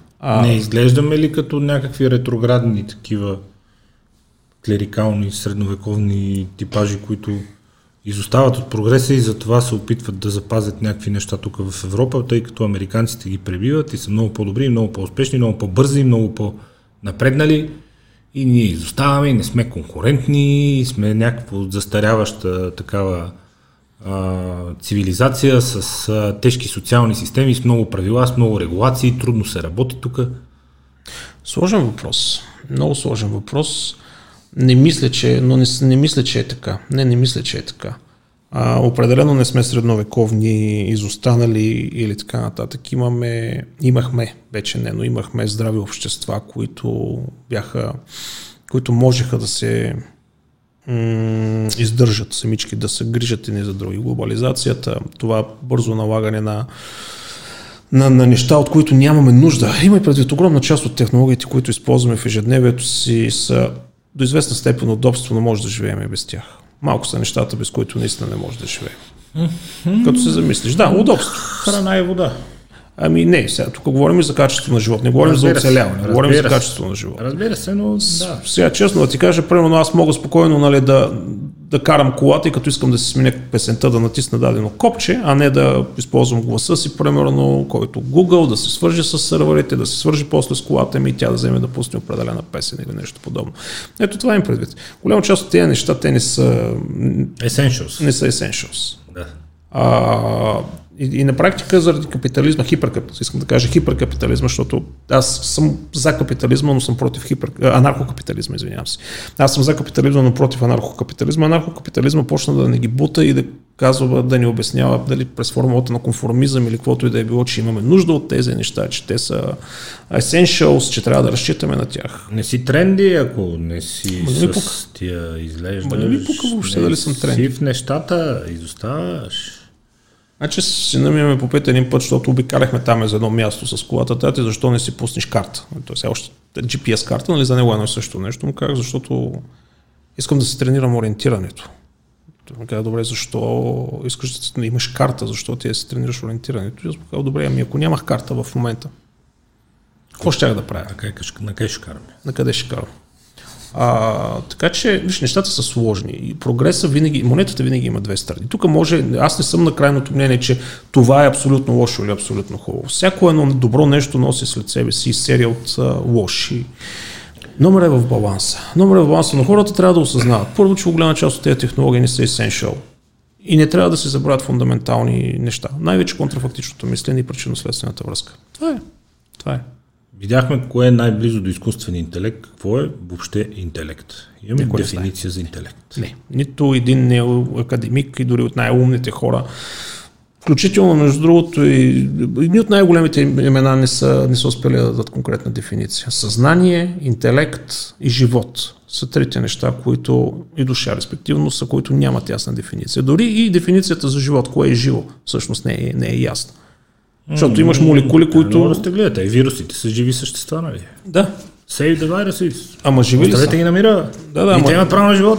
Да, за хората, които не са запознати, вирусите... My body, my choice. Да, вирусите не би трябвало по някои дефиниции да се борят за живи неща. Но по други дефиниции са живи неща. Бе живи са си, мърдат си. Да. Оставете ги на мира. Стига са. Не е лошо. Защото не могат сами да си произвеждат примерно енергията и така нататък, но зависи каква дефиниция избереш, така че нямаме, понеже интелектът все още не е ясно, не е разбран как работи интелектът. Дали интелектът е дали е проявяващо се качество на сложна система тип човешки мозък или е нещо по-фундаментално. Никой още не знае. Така че... Ако приемем интелекта като Ти си оказва и друг път, то е ясна механичната работа на мозъка, до голяма степен вече не е ясна. Нали? Нервни клетки, има синапси, по тях преминават някакви електрически сигнали, клетките отсуват помежду си, мозъка може да извършва милиарда операции в секунда, нали, 10 на 10 степен и общо взето сме наясно със способностите му чисто хардуерно, ако трябва да кажем, и как функционира хардуерно целият процес. То може би той е не невъзможен за дупликиране от дигитална гледна точка. Да създадем машина, която да може да извършва милиард операции в секунда, същата скорост и да сканява толкова информация, най-вероятно може да създадем машина, която извършва много повече операции в секунда. Въпросът обаче, че ние още не сме наясно къде какво е интелект и как изобщо се създава интелекта, интелигентността в нещо, което просто извършва милиард операции на секунда. И сме... Може би аз не знам колко въобще далеч и дали някога ще сме наясно с това какво са интуициите, емоциите, чувствата и така нататък, защото аз си спомням един много добър пример на Лекс Фридман, защо автономното шофиране е някъде много далеч в бъдещето. Хората си мислят, че утре сега ще кажа, закарай ме на работа, нали? Тя ще кара на работа. Няма да стане, не се притеснявайте. И той каза, обяснявам защо сме твърде далече още от тази история, защото и го илюстрира с много хубав пример. Казва, вие карате по планински път, в дъното на пътя ви предстои десен завой. В същото време вие виждате, че до вас по ливадата тича подплашено стадо от крави, които тичат и те в същата посока. Вие, човека, ще сте наясно, че може би е добра идея да намалите преди да влезете в слепия десен завой, защото най-вероятно кравите и те ще са там през това време. И може да случат неприятни срещи от третия вид, докато още сме много далеч от това някога някоя машина да може да има тази интуиция и това чувство на предвиждане, какво ще се случи след като завиете в десния завой и кравите пристигнат там. Много сме далеч от това. Това е интуиция. Да, това споменах, че това качество човек трябва да го има, да може да се зададе въпроса какво ще стане, ако и да се завърти сценарий в главата, проекцията. Между другото, чат GPT-то, между другото, проявява доста добри симптоми на подобен тип проекция. Тя е един от инструментите на този тип проекция е фантазията. Без нея не можеш да го направиш. Той има много добра фантазия. Какво или представи си, че? Да, без него не можеш да го направиш, но това е първата стъпка, след това вече трябва да вкараш и ризанинг, нали, самата логика, чисто формалната логика. Този чат GPT почва да проявява много добри примери в това нещо, така че нещата отиват на там. Сега, първо, не знаем как работи човешкия мозък. Да, знаем общата картина. Това е все едно да погледнеш. Все едно да погледнеш на таецко злодо и да видиш, там има ни кабели, тук сега една турбина се върти, нали, и тук излиза ток, нали. Това го знаем. Ама вътре какво се случва, не знаем. Има изключително много неясни неща. Отделно човешкия мозък, той не е бърз в изчисленията като скорост, той е изключително парализиран. Тоест, той може да извършва страшно много паралелни операции. Това ние нямаме силиция, не може да работи. Силиция е много бърз в бързи операции, но не толкова паралелен. Човешкият мозък е много бавен по отношение на една единствена операция, сравнено с силиция, но пък може да прави милиарди операции едновременно. Така че това са две парадигми. И е много трудно с силиция да направиш копия на човешкия мозък, който е толкова силно парализиран. Не парализиран, а паралелизирана. Да, окей, да. Не говорим за парализа, говорим за паралелност. За паралели. Има опити, между другото, има специализирани чипове и IBM, между другото, имат подобни чипове и Intel правят такива, които се опитват, нали, да копират тази свръхсвързаност на мозъка. За момента са стигнали до копирането на мозък на мишка, до тази комплексност. Миши мозък. Да. Но проблема става експоненциален, колкото е по-комплексен мозъка. Не ти е линейно изграждането на този чип? Два пъти по-голям мозък, два пъти повече. Два пъти по-сложно. Така нещата. Много така, пъти по-сложно. Но активно се работи и там, защото търсенето на AGI е, нали, да holy grail. Някои хора смятат, че това е въпрос на алгоритми. Втори хора смятат, че това е въпрос на размер, т.е. ако направим сегашните алгоритми, но просто ги увеличим 10 пъти като размер на данни. Трети хора смятат, че фундаментално имаме проблем с, нали, не може да го направим с тези алгоритми с силиция, трябва да има напълно нова изчислителна парадигма, т.е. копиране на самия човешки. И вече има четвърти тип хора, които казват, че човешкия мозък ефекти, т.е. съзнание, интелект, този тип неща са следствие на квантови ефекти в самата работа на човешкия мозък и те не могат да бъдат репродуцирани никъде навън. Един от четиримата е верен, защото на практика няма друг вариант. И в четирите посоки се работи изключително сложно, изключително много. Но огромни пари се наливат в абсолютно в тези четири посоки. Къде ще изкочи зайчето, все още никой не знае. Но това е фундаментален ресърч. Значи, това е идеята при фундаменталния ресърч. Ако знаеш какво правиш, значи не правиш фундаментален ресърч. Но има една философска теза тук, че колкото и да ни е страх от изкуствен интелект, той в крайна сметка би бил много по-устойчив във времето и много по-надежден, защото в крайна сметка ще стъпи върху много сериозен фундамент, изчислителен, математически, логически и така нататък. За разлика от човешкия мозък, който е нещо прекрасно, много, нещо много близко до съвършенството, но нещо изключително крехко. Много смешен пример, скоро слушаха Нил деграс Тайсън беше при Роган и Роган му вика, никой не си ползвал психоделици, той вика, не пипам въобще. Той казва, що ти имаш и представя колко крехко нещо и несъвършено е човешкия мозък, вика. Да. Вика, не сме изобщо, и той вика, в какъв смисъл крехко е. Той вика, представи си от време на време, като покажа някаква картинка с оптическа илюзия, вика, ти после 5 минути гледаш, вика, и си чуеш какво става, вика, не мога да... Ти имаш и представя колко финно успява изобщо да работи човешкия мозък, вика, изобщо не смея да бърника в настройките, вика. Да. И аз си ги тия гъби, аз не пипам изобщо. И Кани Уест е примера, нали, че... От днеска за утре всичко може да стане. Не, той е знак. Я ще пи и така не я черпи. Да, той е там. Там е тежко, там има нещо много тежко там с него. Ето. Но да, човешкият мозък е много несъвършен. От тази гледна точка AGI би бил много по-надежден, защото много хора много години биха работили, много съвършени машини. Зависи кой подход се окаже правилен. Ако трудно окаже, би могло от една картинка да откачи. Нали, зависи. Или от тя да не нагъби.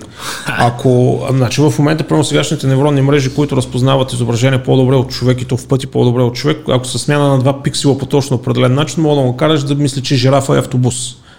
И те могат да бъдат объркани. Но по много специфичен начин. Нещо, което е много далече от нас хората, но друга система може да го удари. Всичко зависи от това какво ще се избере. При невронните мрежи има слабости, но те до известна степен са детерминистични и има и механизми да разбереш какво се случва. Пълното копиране на човешкия мозък, там въобще пък не е ясно какво ще се случи. Увеличаването на размера... Мога да говоря много детали, но не, това не съм съгласен с тази теза.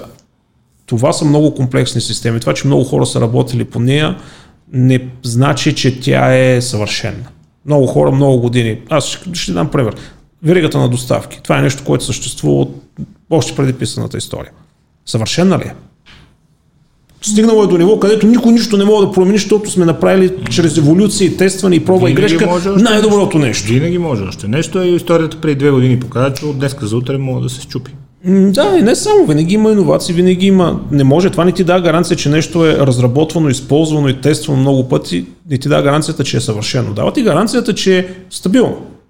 Или най-доброто към момента. Най-доброто към момента. Но не ти дава гаранция, че е най-доброто възможно. Това, ако го разгледаме като оптимизационен проблем, то не ти дава гаранцията, че си в локалния минимум. Тоест не ти дава гаранция, че си в глобалния минимум. Тоест винаги може да има по-добро решение. Така че не мога да се съглася с тази теза в момента. Но очакват ни интересни години. Отделно пък започва процеса на тежката монополизация, т.е. тежкото укрупняване на подобен тип ресурси. И вече тук въпрос вече на държавна политика и на регулация, докъде ще позволя това нещо да се случи. Централизира ли се или се атомизира интернет в момента? Централизира се. Много хора казват, че се атомизира, че започват вече по-малки платформи и авторите на съдържание стават все по-важни и отделните личности. Зависи какво искаш да, за какво гледаш. Ако гледаш трафик, ако гледаш маса хора, ако гледаш възможност за промяна на някакви по-фундаментални механизми на работа, имаш силна централизация. Много силна централизация. Цели държави се изключват от интернет. Това преди не можеше да стане. В момента, заради начина по който се преструктурираха, и най-вече оправданието е войната в Украина, в Русия, и така нататък. Но да кажем, че има механизъм в момента да цели държави да бъдат изключени от интернет без тяхното знание, без тяхното съгласие. Да. До преди 10 години това беше невъзможно на техническо ниво не беше. Това вече е възможно и на техническо ниво. От едната страна стои това, което и ти каза, и то е изключително вярно, изключително правилно, че технологиите дават възможност за делегиране на отговорности. Навигацията там ме закара, Sorry, да. Или апликейшъна, или в Google, това ми излезе, но аз не съм виновен, но това ми излезе. Аз съм патипичен, но България не ме обича. По принцип съм изключително интелигентен, но това ми показа. Обърках Пешо с Гошо, защото така ми изписа търсачката. В същото време Сам каза от и разговорите с твоето дете и по принцип за развитието на децата. Четах изследване преди години, аз му казвам и друг път, че и то въжеше преди 10 години сигурно, това, че в сравнение с нашето поколение, съвременните деца обработват 86 пъти повече информация. Аз твърдя, че съвременният човек е много по-интелигентен и много по-натоварен с информация от човека преди години. Хората казват, това е така, но то пък пречи на способността на концентрация, на фокусиране, на съсредоточаване върху определени цели. И така хората са разсеяни, защото много източници на информация, много занимавки, много изкушения, много джаджи. Генерално, може ли въобще да се обобщи? Добро ли са в крайна сметка технологиите или все пак в цялата им добрина и всичко, което ни носят като удобства, са заплаха за това човешкият мозък да продължи да се развива и да еволюира със скоростта, с която се развива и еволюирал до сега, от гледна точка на все по-голямото улесняване в бита, реално да не мислим за нищо. Ето ти готова рецепта. Никой вече не помни телефонни номера, аз не знам почти никой телефонния номер на Изус. Ето ти готова рецепта, ето ти картата, ето ти маршрута. Готово, ето ти къде да отидеш, ето ти магазина. Готово, опаковано, изчистено, подредено. Прави ли ни по-тъпи това? Значи, така, първо, нека почнем от тук. Значи, с базовия въпрос. С базовия въпрос. Прави ли ни по-тъпи? Това, което съм чел като подобен тип проучване, всъщност констатират точно обратното, че нашите предци, говоря много преди създаването на първите цивилизации, всъщност са били доста по-интелигентни, защото няма ли се друг избор? Той трябва да намери храна, той трябва да намери подслон, той трябва да се предпази от хищници, той трябва да мисли всичко.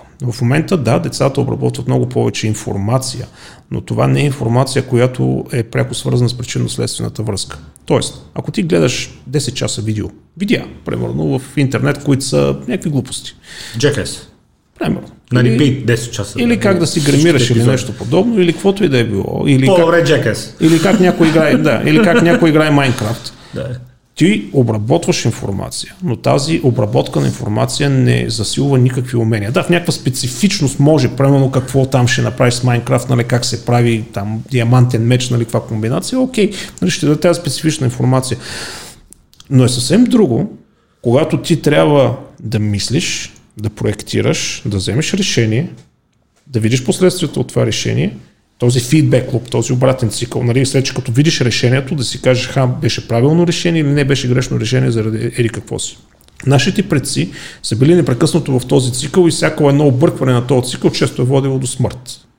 Тоест, те от много малки, техния мозък е обработва информация, но тази информация засилва точно тези фундаментални способности. Тя е дебнала навсякъде това. В поне времена, ако си щупиш крака общо, зато... Да, нали, това е дефиницията, кога се създаде първата цивилизация, когато са открили първия зараснал крайник. А сега в момента ние обработваме информация, но тази информация не е този цикъл на аз решавам, аз правя, аз виждам резултата хубав, направи го наново или резултата лош, къде ми е грешката, другия път ще го направя по друг начин. Има разлика. Много информация има и хората си мислят, че децата, разбираш ли, мислили били готови, родени научени. Не, имайте предвид, че бебе може да ползва iPad, не значи, че то е интелигентно. Значи, че iPad е направен за бебета. Това е, iPad е направен за бебета, не че то е интелигентно. Добре. Интересно, защото аз редовно се шокирам, когато 3-4 годишни деца не можеш да им видиш пръстите, бе, човек. Да. Леле. Ама той е направен за тях. Леле. Той не е направен. Отвори. Не можеш да им видиш пръстите, бе. Да. Леле. Именно, ама виж, ако те отвориш един... То ме е кефи това, той е готино за гледане. Той е готино, да, и те развиват. И понеже е изключително лесно да развият тия умения и получават много бързо допаминовите инжекции, нали, защото този цикъл при игри, при хазарт, при други неща, при маркетинг, при продажби. Получаване на лайкчета, да. Именно, нали, този кратки бързи допаминови инжекции, при тях той всъщност е част от този цикъл на аз мисля, аз правя, аз виждам, нали, аз разбирам какво се е случило, но обикновено този цикъл понякога отнема дни, нали, за да се извърши. Тук е много бърз, има много бързи допаминови инжекции в рамките на минути. И всъщност това нещо променя химията на мозъка и начина, по който се развива детския мозък, начина, по който мислят, според мен това е вредно. Децата, т.е. използването на iPad, компютри, лаптопи, игри и така нататък на децата трябва да бъде учено като, че това е инструмент, който ще им бъде необходим в чисто социален аспект. за да може да се напише имейл, да може да си поговори с някой познат по чата или нещо подобно. До тук това трябва да им бъде обяснявано като инструмент. Не трябва да се превръща в тяхна реалност. Именно. Да. Точно така. Не трябва да се прекалява. И трябва да им бъде обяснено. Между другото, аз пак съжалявам, ще дам пример пак с сина ми, но понеже им преки очаквания, преки наблюдения, когато обясниш на децата защо дадено нещо е лошо или забранено, по правилния начин те го разбират и започват да се самоконтролират. Примерно с класическия пример, деца и сладко, нали, как учиш детето да се съобразява със сладкото. И какво направих?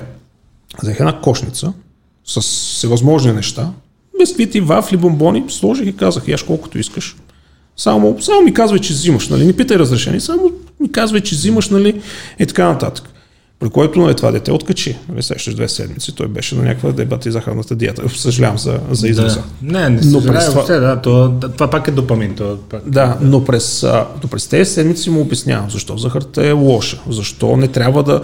Тоест, защо, ако въобще не ядеш бомбони и сладки неща, не е хубаво, защо ако прекаляш пак е хубаво, но той си нагъва, нали, както неговото. И всички неща, които му обяснях, нали, че... корема, болки в хорема, нали, промяна в енергията, нали, в смисъл енергията, енергичност на тялото и така нататък. И той започна да ги вижда, между другото, защото наистина беше почнал да прекалява. Тогава му светна в главата, че всъщност това, което му казвам, не е лъжа. И сега в момента тази кошница се седи там. Пълна е догоре, на 2-3 дена отиде, вземе си нещо и така. Аз сега успявам, но едно време имах вграден детектор за... в кой шкаф има бомбони, точно къде са и къде е ключа, в кой друг шкаф е скрит ключа. Граден, казвам ти вече. Ти си добре, защото съм бедно семейство, бучка, захар тази, това беше, значи... То всеки минал и оттам. Вкъщи сладко нямаше, но баба ми, благодаря, прости, се ме поставя в изключително удобни ситуации жената, защото бомбоните черноморец имаха много специфичен начин на опаковане.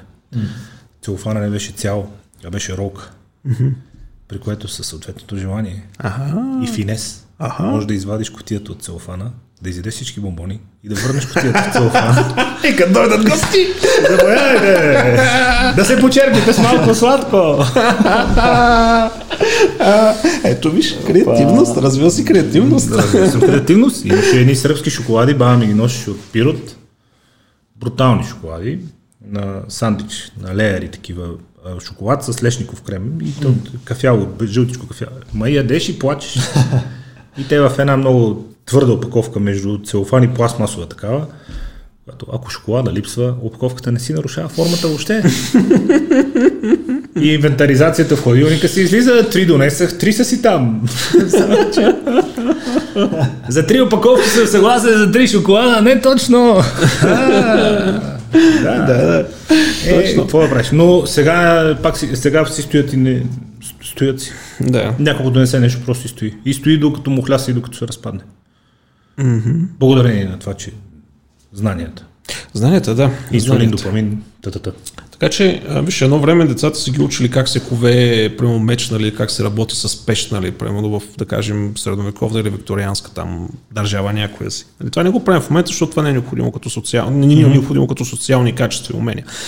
Но прямо писането и четенето, това е абсолютно задължително, за да може да водиш нормален социален живот. Използването на този тип техника и разбирането до известна степен как работи също е задължително, ако искаш да бъдеш някакъв по-пълноценен човек, нали, в обществото.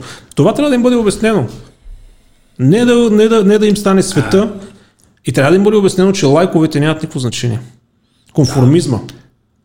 Тук не влизаме ли в едно леко противоречие, това, че едно време хората са били по-умни и че трябва да знаят страшно много неща, като например, като видиш мечка да бягаш, а пък като видиш елен, откъде да го заобиколиш, че да не те подуши и да му го отрепеш, за да има какво да ядеш. Но сега изискванията към това човек изобщо да влезе в социалната стълбица, в системата на израстване, да започне първа работа, се покачват също експоненциално всяка година, защото далеч не опираме до това да може да чете и да пише. Аз мисля, че не можеш да започнеш нормална, добре платена и перспективна работа, без да си доста добър в компютърите, с перфектен английски, пожелателен втори език и с доста добри технически умения, с всякакви технически приспособления, защото иначе изгледаш тежко неадекватен и каквото и друго да можеш и да знаеш, просто хората ще почнат да гледат като чумав и ще излетиш от същата работа моментално. Да трябва да можеш да караш кола, трябва да не те е страх да летиш с самолети, трябва да въобще... Абе, доста неща трябва. За базова работа, да почнеш, да почнеш, first job. Това не влиза и в леко противоречие, това, че едно време съм бил много по-мъж, защото сега трябва бая неща да знаеш, за изобщо за да започнеш. Не говорим да израснеш и да станеш от най-добрите. А на колко интервюта последах се видя, в които имат като изискване да можеш да заобиколиш елен, да луваш елени? Има промяна в изискванията. Аз това ти казвам. Това е прав си, за който казваш. Това са умения, които трябва да имаме. Но тези умения, те са използване, не взимане на решения. Какво значи да работиш в компютър, да натискаш на Word, да напишеш документи, да си изпратиш имейл? Това е Word, бро, има ли компютър още? Еми добре, че ползване на компютър, изключваме IT сектора. Какво значи, че трябва да можеш да работиш базовата елементарната компютърна грамотност, да отваряш страници, да пишеш имейли, да малко с Excel, че е туйно и GDPG. На теб се струва елементарно, между другото, много хора и все още, които са на една възраст по-висока, примерно, нямат такива умения. Защото не са седнали да го научат. Например, в държавните администрации, пак ти давам пример, има страшно много хора, които за всяко нещо викат IT специалист, примерно тук програмката не се отваря и не могат. Защото сега това са хора, които са израснали в други времена, които това не им е трябвало и те не искат промяна. Те ще направят всичко възможно, за да няма промяна при тях. Аз ти говоря тук в момента за децата, или за подрастващите, или за по-младите. Количеството неща, които се изискват като умения, са по-малко, отколкото се изисквало преди, за да можеш въобще да оцелееш. Всичко ни е дадено на готово. Да, трябва да можеш да ползваш компютър. Хубаво, да, окей, учи се. Всеки може, и през YouTube можеш да го научиш. Да, трябва да можеш да караш кола. Окей, айде, не насякъде трябва, но това е също нещо, което може да бъде научено. Не ти е... Тоест, това е... Сега как да го артикулирам? Ти трябва да учиш... Ти трябва да знаеш как да използваш даден инструмент. Не как да го създадеш, не как работи, не как да го модифицираш, не как можеш да го използваш в нетипичната му ситуация, защото прямо представи се, че си застанал някъде, това и пак връщаме там елементарните примери с пред тебе има мечка, нали, за тебе скала, нали, ти си оправил гърба до скалата и мечката ще се изде, няма откъде да избягаш, нали, ти трябва да измислиш нещо. Камък, какво мога да направя с този камък? Мога го фърля по мечката, ама какво друго мога да направя с този камък?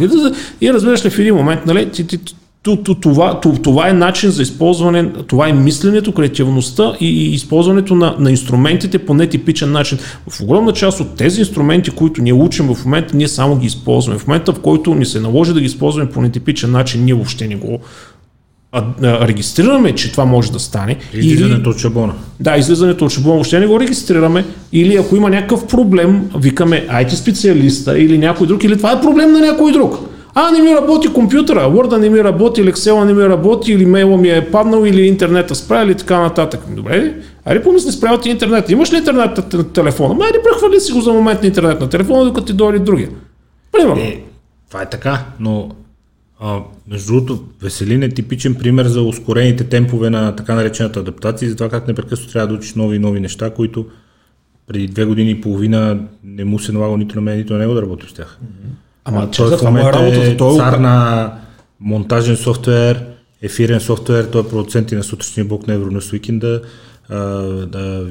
VSN, Inception на ROS, техника на излъчване, ефири, камери, оператори, тук монтажи, работата на всички платформи, къде се качва само аудио, къде се качва само видео, RSS фидове, клауд пространства.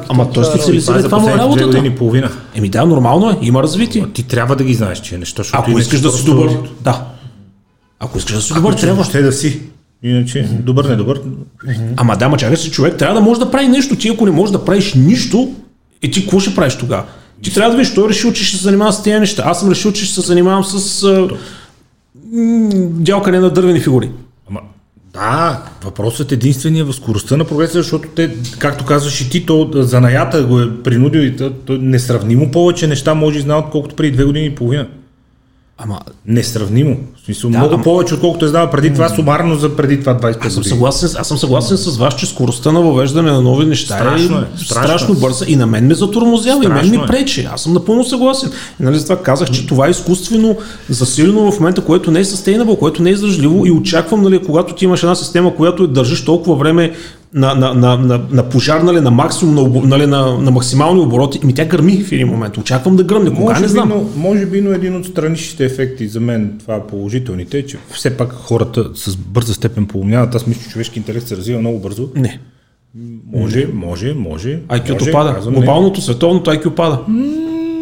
IQ-то е доста субективен измерител за... Ама най-добре, който имаме, ама да ти падне... Може би е така. Да ти държи на едно ниво в продължение на 40 години, 40-50 години. Ние ставаме много хора. Виж кои цивилизации са най-напредващите от към население в момента. Най-слабо развитите. Тук говорим за статистика. Да, върху 8 милиарда. Върху 8 милиарда най-вероятно. Ние не сме направили тест на всеки един човек, нали, така нататък. Това са статистически методи, които плащат. Но не може 40-50 години да си на едно ниво. След това да имаш един рязък спад заради уловото в бензина. След това, нали, да почнеш пак да се дигнеш на предишните нива и в момент да се появи ясен тренд, който пада надолу, след като се вкара цялата... След като дойде TikTok интелигенция. Не, когато започна обръщането на потока на информация. Да, но TikTok също е... Допринася. Така че това са съществени трендове. Средната човешка интелигентност в течение на годините е нещо толкова фундаментално, като това, че слънцето изгрява от изток. Нали? И промяна там значи, че нещо мащабно се е случило. Много вярвам в хората. Много вярвам в човешки интелект. Между другото, една от причините да съм скептик, че климатичните промени ще ни затрият е точно тази. Емблематичен е парижкият пример с торта от конете, но развитието на човешки интелект и на технологиите и на колективния интелект, въобще на глобалния човешки интелект, мисля, че съвсем скоро нещата, за които се каханим днес, няма да са релевантни и тия хора деца лепат за картините и дето ги поливат с кетчуп статуи, ще изглеждат изключително нелепо след 10 години, ама то се е за тях на сметка. Те сега изглеждат нелепо, но виж, има една друга гледна точка. Тук аз това, което говорих, беше за глобалния, т.е. човечеството като цяло. Индивидите, които са природно надарени, са в правилната среда, имат много повече възможности в момента бързо да израснат като знания, като умения и много бързо да специализират. Супер. Тоест, индивидите стават, т.е. тези малцината, които имат възможността, стават по-интелигентни от тези, които са били преди нас. Заради това, че той на 14 вече може има достъп до 1000 различни начина за обяснение, примерно за квантови ефекти, или за астрофизика, или за химия, или така нататък. Много по-достъпно е, защото, примерно, преди години за да разбереш, примерно, какво е ковалентна химическа връзка, нали, евентуално ли трябва да влезеш, нали, там 7-8 клас, тогава и научихме. Но ако искаш да бъдеш още по-големи детайли, нали, трябва да ти изчаква в университета и да специализираш. В момента можеш на 10 години, ако искаш, или на 7 години, ако ти е интересно, ти да получиш тази информация, обяснена от експерт. Доста разбираем. Да. И в един момент, нали, ти вече, когато си на 18, ти вече имаш огромно количество информация. Аз това няма да го забравя преди години, нали, почнем там сини американци, така нататък, идват американците тук, нали, така нататък и в заячи сектор става въпрос, идват там в офисата едни млади ловчета, наредени на по 18, на по 20 години, нали, които работят по проекта. Те шашнати. На колко години са? Викам, то на 18, то на 19, то на 17 са разрешени от родителите. Вика, те ни работят проекта. Викам, да. Нали, за нас това е нормално. Те са изненадани, защото при тях идеята, нали, им беше, че ти на 22-23 излизаш от колежа. Затънува в дългове, но това е друга история. Те първа започва твоята трудова кариера. Нали, ти започваш от стажанче там, ниските нива. Той на 18 тук, той работи с компютър от 13-14 годишен, той програмира от 13-14 годишен.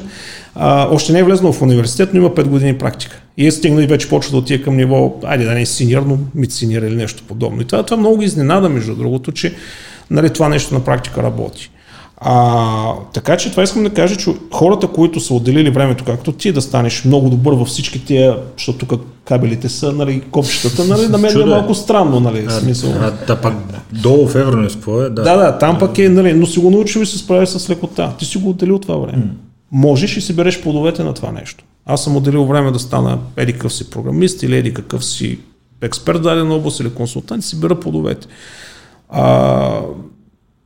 Хората, които не желаят, няма спасение за тях.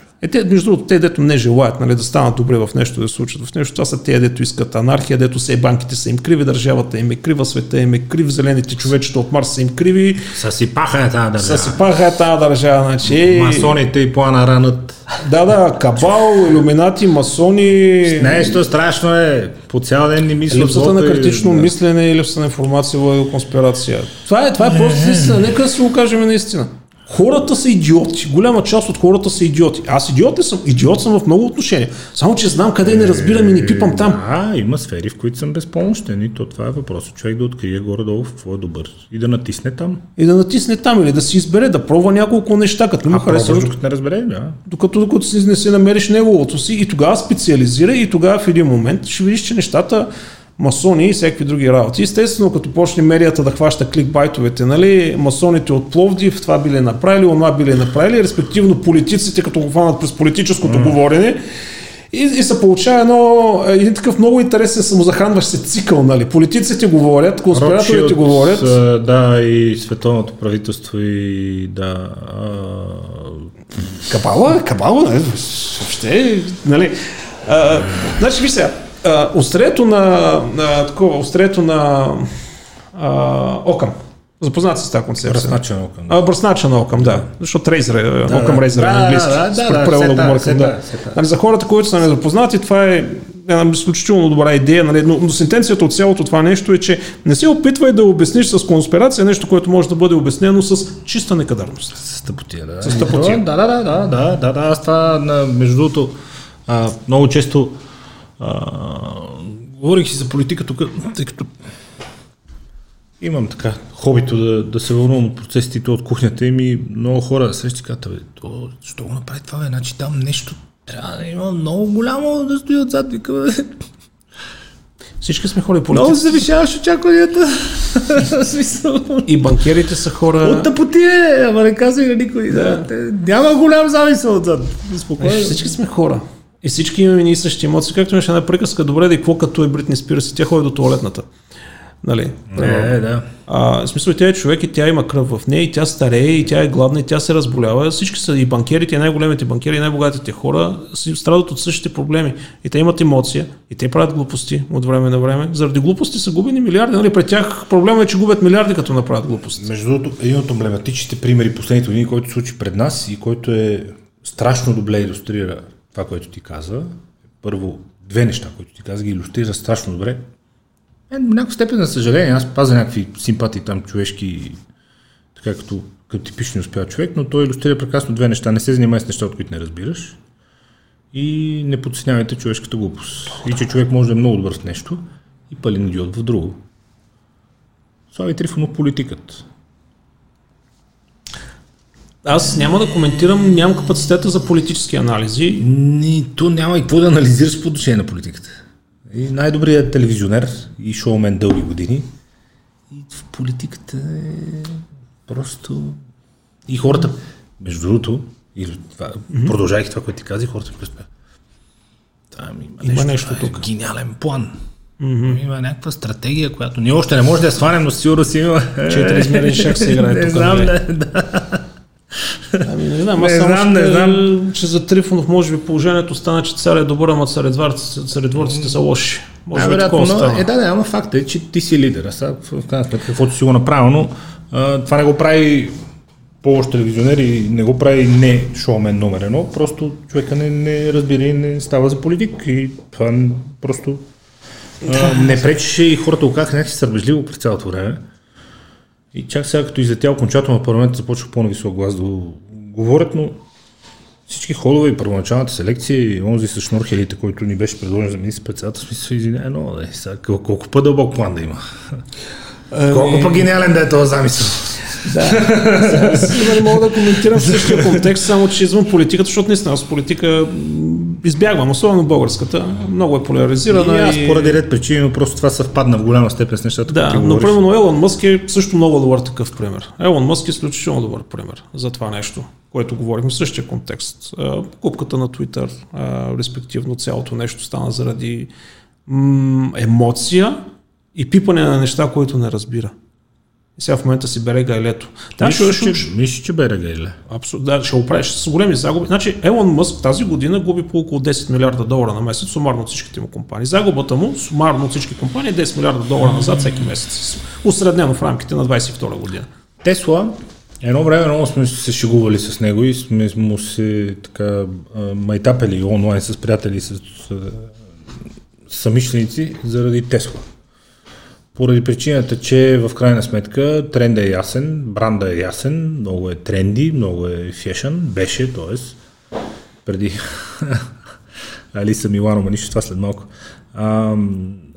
Но колите бяха с ужасяващо качество и тя губеше страшно много пари. Те колите продължават да са като сгубени в гаража на дедо ми. Те ги правят буквално на един паркинг отвънка. Страшно е положението, но начинът, по който се разви цялата история, доведе до там брутален респект да предизвика с SpaceX, с нещата, които прави SpaceX. Тя е дотирана, между другото, и технологиите. Там мога да ти кажа, мога да влезе в детали, ако искаш там. Те ви пари взима от правителството американско, но пък в крайна сметка той им дава 10 пъти по-ниска цена от НАСА, така че на тех им излиза много по-ефтино да го дотират него, отколкото да продължават да дадат пари в НАСА, защото той извеждането на един спътник на него ракетен носител му е над 10 пъти по-ниска цена от тази НАСА. Решиха НАСА да остане фундаментален ресърч, т.е. тези groundbreaking missions, примерно, комерциални. В него той прави по-добра цена. Вместо да разделят НАСА, да. Ама не, вижте, в Америка е анархокапитализъм. Те вече държавата, в смисъл, той архивите на най-големите архиви и тайни... Не, няма държава. Той няма държава. Виж, болниците са им частни, затворите са им частни, училищата са им частни, армията до голяма степен им е частна. Blackwater, нали, сега новите ребрандирани. Най-големите им тайни се пазят от частна компания. Най-големият целият въоръжен комплекс е частен. Халибъртън. Да, Райтрион, Локхийд и така нататък, нали. Къде във всичките тези неща, които дефинират една държава, нали, суверенна територия, ядрената им енергетика е частна. Цялата енергетика им е частна. Разбира, там няма нищо държавно, освен държавните училища. Данъчните и някой, който събира парите, данъчните, които събират парите, заплаща е частен. Федерал резерв също е частен. Много хора не го разбират това, между те си мислят, Феда е нашата централна банка, той е частен, той е собственост на частните банки и той купува държавния дълг там, който правителството печата.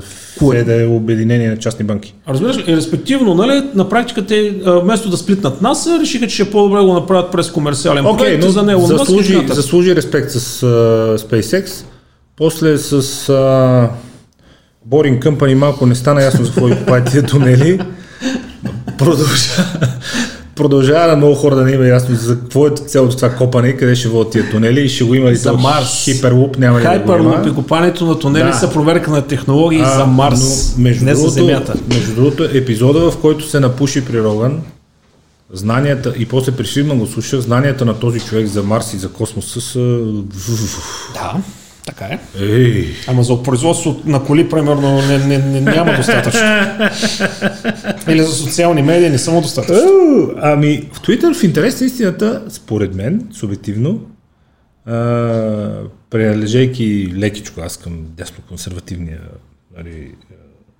спектър на политиката, който в момента е от, как да кажа, страната на моралния победител, защото цялата цензура в Twitter последните години била насочена изцяло надясно.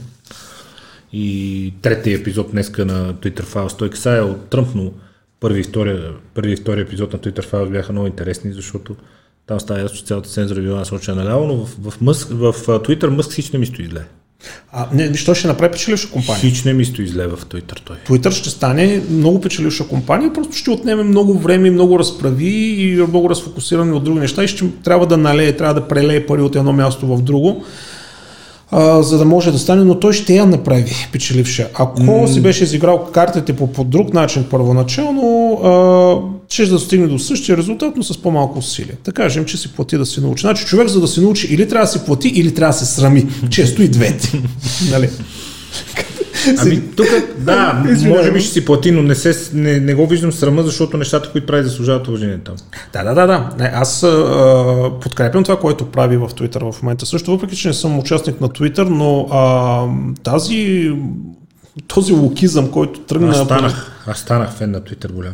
Да, Фридман скоро вика, Twitter стана по-як от Netflix, защото вътре е мармалат не човешки. Абсолютно. Хората се освободиха наистина. Смешки, хумор, готини неща, клипове, стана много жив. Именно, това искам да кажа. И аз почнах да влизам, аз с месеци не влиза в Twitter. Да, за това ще го направи, просто той ще загуби, ще трябва да се преструктурира чисто финансово, нали, този тип рекламодатели, които бяха там, нали, няма да са, трябва да измисли други начини за генериране, но липсваше нещо, което е свободно. Значи имаш един спектър, първо 4chan, където е крайния мармалат. Да. Нали, това е на дъното на варела на тайката. Нали. Имаш Reddit, който вече започва и той много активно да върви към тази цензура, налагане нали, на дневен ред, нали, джендър, мендър, тинтери-минтери. И Twitter, който беше пък другата, нали, най-другата крайност, където там пък само да кажеш нещо, което извън нали, конюнктурата и направо се те банват до живота. Фейсбук продължава да е там. Фейсбук никой не го брои. Фейсбук е мъртъв. Социалните мрежи са мъртви вече. Една дума на криво и... Да. Нали, хубаво беше да се появи, нали, да се появи малко по средата нещо, което имаш някаква разумна цензура. Сега, ако излезеш и кажеш, ще убия президента, нормално. Каня го и ши пак заради емблема, която съчетаваше свастика и еврейска звезда. Нали, има си нормални... И моментално, нали, и то съвсем ризано, няма... Да, но това са нормалните неща. Ама това, че съм използвал черен хумор, или съм използвал сарказъма, човека от срещата просто няма интелекта да разбере сарказма. Нали, имаше една приказка, нали, сарказъм, защото пребиването на хора все още е незаконно. Нали, сега това не е мой проблем. И не мисля, че трябва някой да ме наказва за това, че аз съм използвал черен хумор или сарказъм. Много се смях с нощи. Много се смях. Те по някакъв път три думи могат да разсмеят повече, отколкото часове вицове, нали. Статия в Off News, на която е сниман един, който изглежда като нещо между... Извинявам се за това, което ще кажа. Не се извинявам за това, което ще кажа. Прилича на нещо между циганин и чилиец и индиец. Нали, в смисъл, не, човек с доста кафяв цвят на кожата и с много груби и криви черти. С една шапка с помпом и с едно шалче с цветовете на дъгата. Снимам пред бизнес града и отдолу пише: чистач в Twitter, : откакто дойде Мъск, ни третират като пълни бокуци. И ти го четеш това заглавие и си такъв... И отдолу един написал: много готино шалче. С което се изчерпва общо взето. Значи да... Нищо не... Да, не му на човека как се отнасят към... Абе, откъде? Идиощини големи. Те сега има страшен на на по-левеещата част от спектъра в момента има търсене на сензации на кофти заглавия за Twitter. Да, бе, абсолютно. Да, значи аз, знаеш колко проблем, понеже аз директно съм си изразял, нали, мнението и, нали, наричам някои хора, нали, снижинки, използвам този тип термини, да, нали, за да го нагледя дарена. Те са страшно много спънки и проблеми са имало заради това. Нещо не ми пука. Абсолютно не ми пука. Хубаво е това, което прави Мъс с Twitter. Казах, че добре да има още няколко такива големи платформи, които са балансирани. Да, имаш цензура, но когато излезеш в нормалните неща. Обиди заплахи. Именно. Предполагам се, чува, нали, колко човека работят в момента Twitter? Твърдят, че в централата им са 25% от тези, които са били по Дорсиевото време. Именно. Остава кора екипа. Аз говоря за технически. Разумният въпрос е какво са правили другите съвсем. Така. Не, между другото, не, виж, когато започнеш да прекарваш такава пропаганда, нещата свършват. Значи, примерно, Rotten Tomatoes е друг много добър пример. Не знам дали си запознат с него, за вашите слушатели, зрители. Rotten Tomatoes беше една независима система за даване на рейтинги за оценки на филми. Да, на филми, която беше изключително доверена последните години и оцелваше. Warner ли купиха.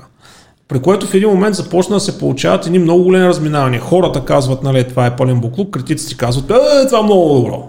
И започнаха да се получават някакви огромни разминавания, респективно хората вече почнаха да не вярват на това, оттегля се трафика, всеки такива чудеси. Хората писна им да им се навира в устата, gender equality, не знам си какво и така нататък. Значи аз имах един много брутален спор. Значи един от Америка пристига една девойка, която е много високо в корпоративната. Няма да казвам компания имена, защото все пак, нали, но много говорим... Нето няма и значение за разговор. Да, говорим много нависоко в... C-level, нали, C-level в американска компания. Сега защо идваше тук, няма значение и ще идва в екипите, където бяхме, те бяха горе до 50 на 50 мъже жени. Ау, колко добре сте се справили с gender equality. Седиме, гледаме, ние викаме, какво сме направили? Ми имате равно мъже и жени. Така е станало, да. Да, защото избираме кой може, а не по пол. И тя така малко взе да ме гледа странно. Ма това само при вас ли? Така викам, не, в България като цяло, нали, в много сектори. Дали, избираме по възможност, дали можеш да си свършиш работата, която си казва, че можеш да вършиш и дали отговаряш за парите, които искаш, нали, да се разбираме. Оттам мъж, жена, ама биш затворник, ама това учи онлайн, учи, не знам, всичко много, много не наинтересувано, особено в IT сектора. Е, аз имам човек, който излезна от военния съд, го беше вкарал за 20 колко години в затвора, излезна и стана QA. Никой не му пука, защото е добър QA. Никой не му пука, че си вкарал от военния съд в затвора. Вършиш ли си работата? Да. Ако бачкаш иди... Да. Да, ти казвам малко тук нещо, взе да й дава малко накъсо, нали, цялата тази работа. Как така? Викам, много е просто. И показах как върви интервю процес, примерно при нас. Идва кандидата, казва, аз мога React, примерно, или TypeScript, на ниво Junior искам N на брой пари. Добре, ето ти лаптоп, покажи ми какво можеш. Бах, ти наистина го можеш, бе. Веднъж за тия пари става, кога почваш. Няма CV, няма происход, няма родители, няма квартал, няма образование. Тя не можа да повярва, че ние говорим по интервю по този начин. Че хората за конкретната работа ги оценяваш по това дали мога да вършиш конкретната работа. Именно. Тя, разбери, това беше много далечна идея от нея. Сенсационна концепция, господин Иванков. Да, да, много далечна и така ти трябваше време да го осмисли това нещо.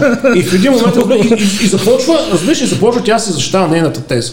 Ма много активно с аргументи, нали, така нататък, опорни точки и накрая там с колегата, на като бяхме нас, не ни писва и задавахме последния въпрос. Добре, де, щом ние сме в грешка, а ти си права. Защо ти си тук при нас да ни питаш дали може да ти свършим работа? А не обратното. Тая почервеня, позеленя и млакна. Най-накрая. Това е с квотите.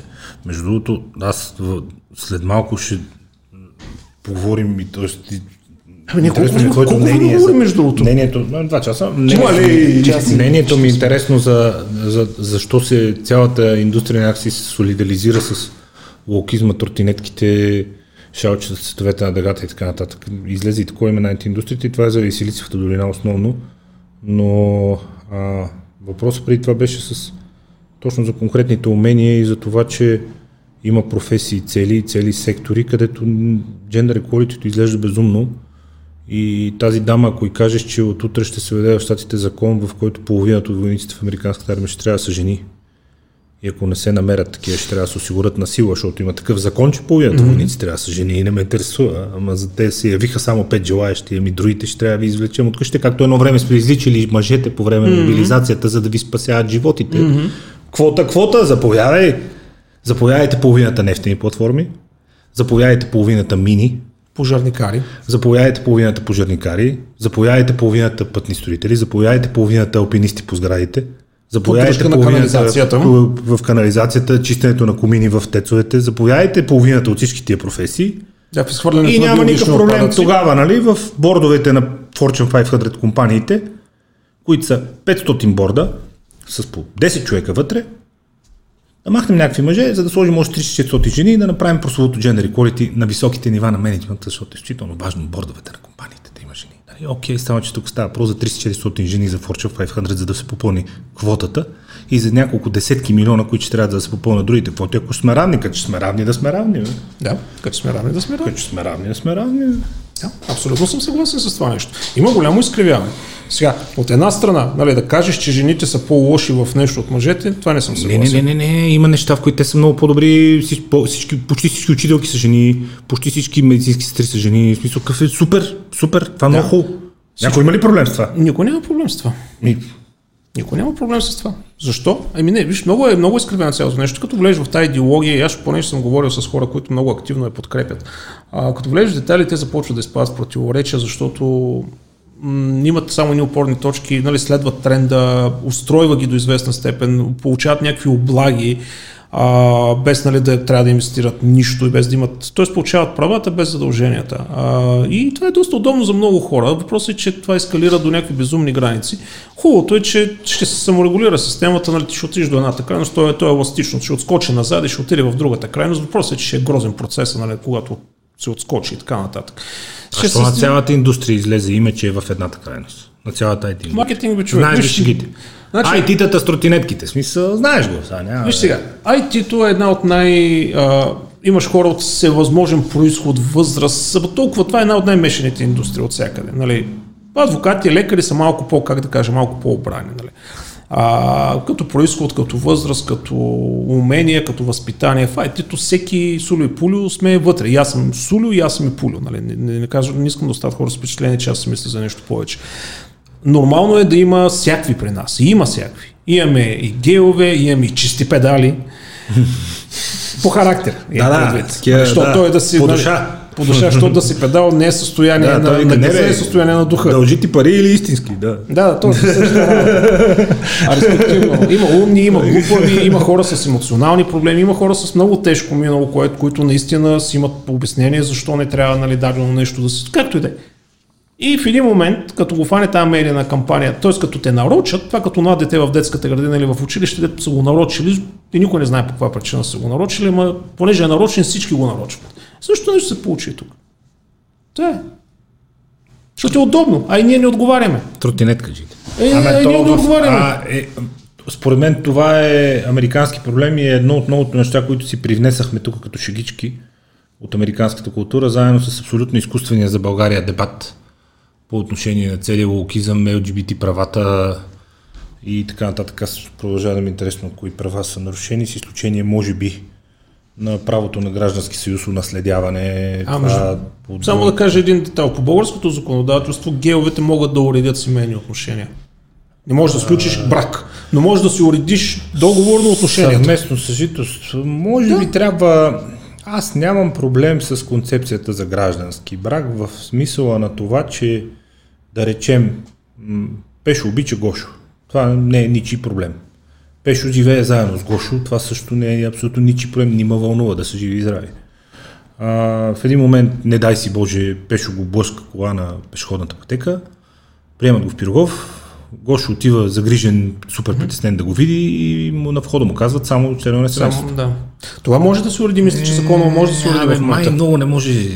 Аз мисля, че много пък не може и то това е една от темите и според мен някакво гражданско съжителство е редно да има чисто човешка, ако щеш християнска гледна точка на принципа обичи ближния. Тук съм съгласен с тебе, че... Това. Значи, виж сега, тук съм съгласен. Брак, да. Тук вече говорим за свещен християнски съюз между мъж и жена и там, ако обичате. Брак. Съгласен съм. Малко ще ме извинявате. Но... Нямам против да си правят, да си спът, да си каквото искат да правят. Но както аз уважавам тяхното осъзнато решение да бъдат гейове, искаме те да уважават моето осъзнато мнение да бъда хетеросексуален, а не да идват да ми навират в устата, че моето било грешно, тяхното било правилно. Да, тук не съм съгласен да се казва на който ли бил какво да прави. Аз съм си решил да бъда хетеросексуален и съм си напълно хепи с това нещо. Ти харесваш мъже и си гей. Бъди бе, колко искаш прави, не ми му обяснявай на мене само, че аз съм грешка. Да, и другото е драматизацията с дискриминацията. Да, има някакви дреболии по отношение на законодателството, които е добре да се оправят. Аз съм за. Примерно, който даде това с болницата, абсолютно съм съгласен. Това, ако не е уредено, трябва да се уреди, но както виждаш, това е, предполагам, на там нашия парламент, когато тръгне евентуално е... Аз съм категорично за от гледна точка на, наистина, пак от гледна точка на християнство, на обличи ближния си, на това базови човешки права да бъдат на всички гарантирани, аз съм за. Но да, пак казвам, но от друга дискриминация, аз общото не се сещам. Това дискриминация, що няма такъв парад на хетеросексуалните? Има. На християнското семейство. Има, не е парад. Парад. Поход направиха. И се събраха много хора, между другото. Не, аз знам, че имат тържество. Събраха се много хора, шестваха по София. Там не беше. Чакай, то е шествие. Значи, парад, шествие съвсем различно е. Пера в задните части, силно гримирани по силна музика, не са. Да, просто се разходиха по... Просто възпитани, стабилни хора, с децата си, излезнаха да се разходят мирно, тихо, без агресия. Колко скучно. Абсолютно скучно, нали? Това е привнесено. Това е изкуствено. И това е привнесено. И това с прайдовете е привнесено. Това са привнесени неща. И те, между другото, когато разбереш, че е привнесено, ти става ясно откъде идват всички шеги, нали, с левичарството и тротинеткаджеството и каквото иска го наречи на IT-индустрията, защото като видиш едно от нещата, които извадиха сега покрай Twitter файл, се даренията и декорираните политически обвързаности, там 99,3 за демократите беше и 0,7 за републиканците, и то ти става ясно, че всъщност цялата индустрия там Той в Google процентите са същите и в Yahoo са същите. Да. Навсякъде. А това е част от този огромен комплекс, за който говорих хора. Там начало... просто наистина тази индустрия си е такава. Да. Там обаче. Mm-hmm. Но това не важи автоматично за тук. Да, да, но тази индустрия е такава, но тя е такава, но тя е в общата конюнктура на... Връщам се много в там предишните разговори за конюнктурата, начина по който Америка показва сила, нали, че трябва да са поколения напред и са обединили целият военен и социален комплекс, са ги обединили в едно, нали, за налагане на... дневен ред, да го наречем. Но, нали, сега ще кажа, това е, нали, теория на конспирацията. Не, това са официални документи, които човек може да разгледа. То се вижда, то няма никаква теория на конспирация тук и то се вижда по начина, по който се случва.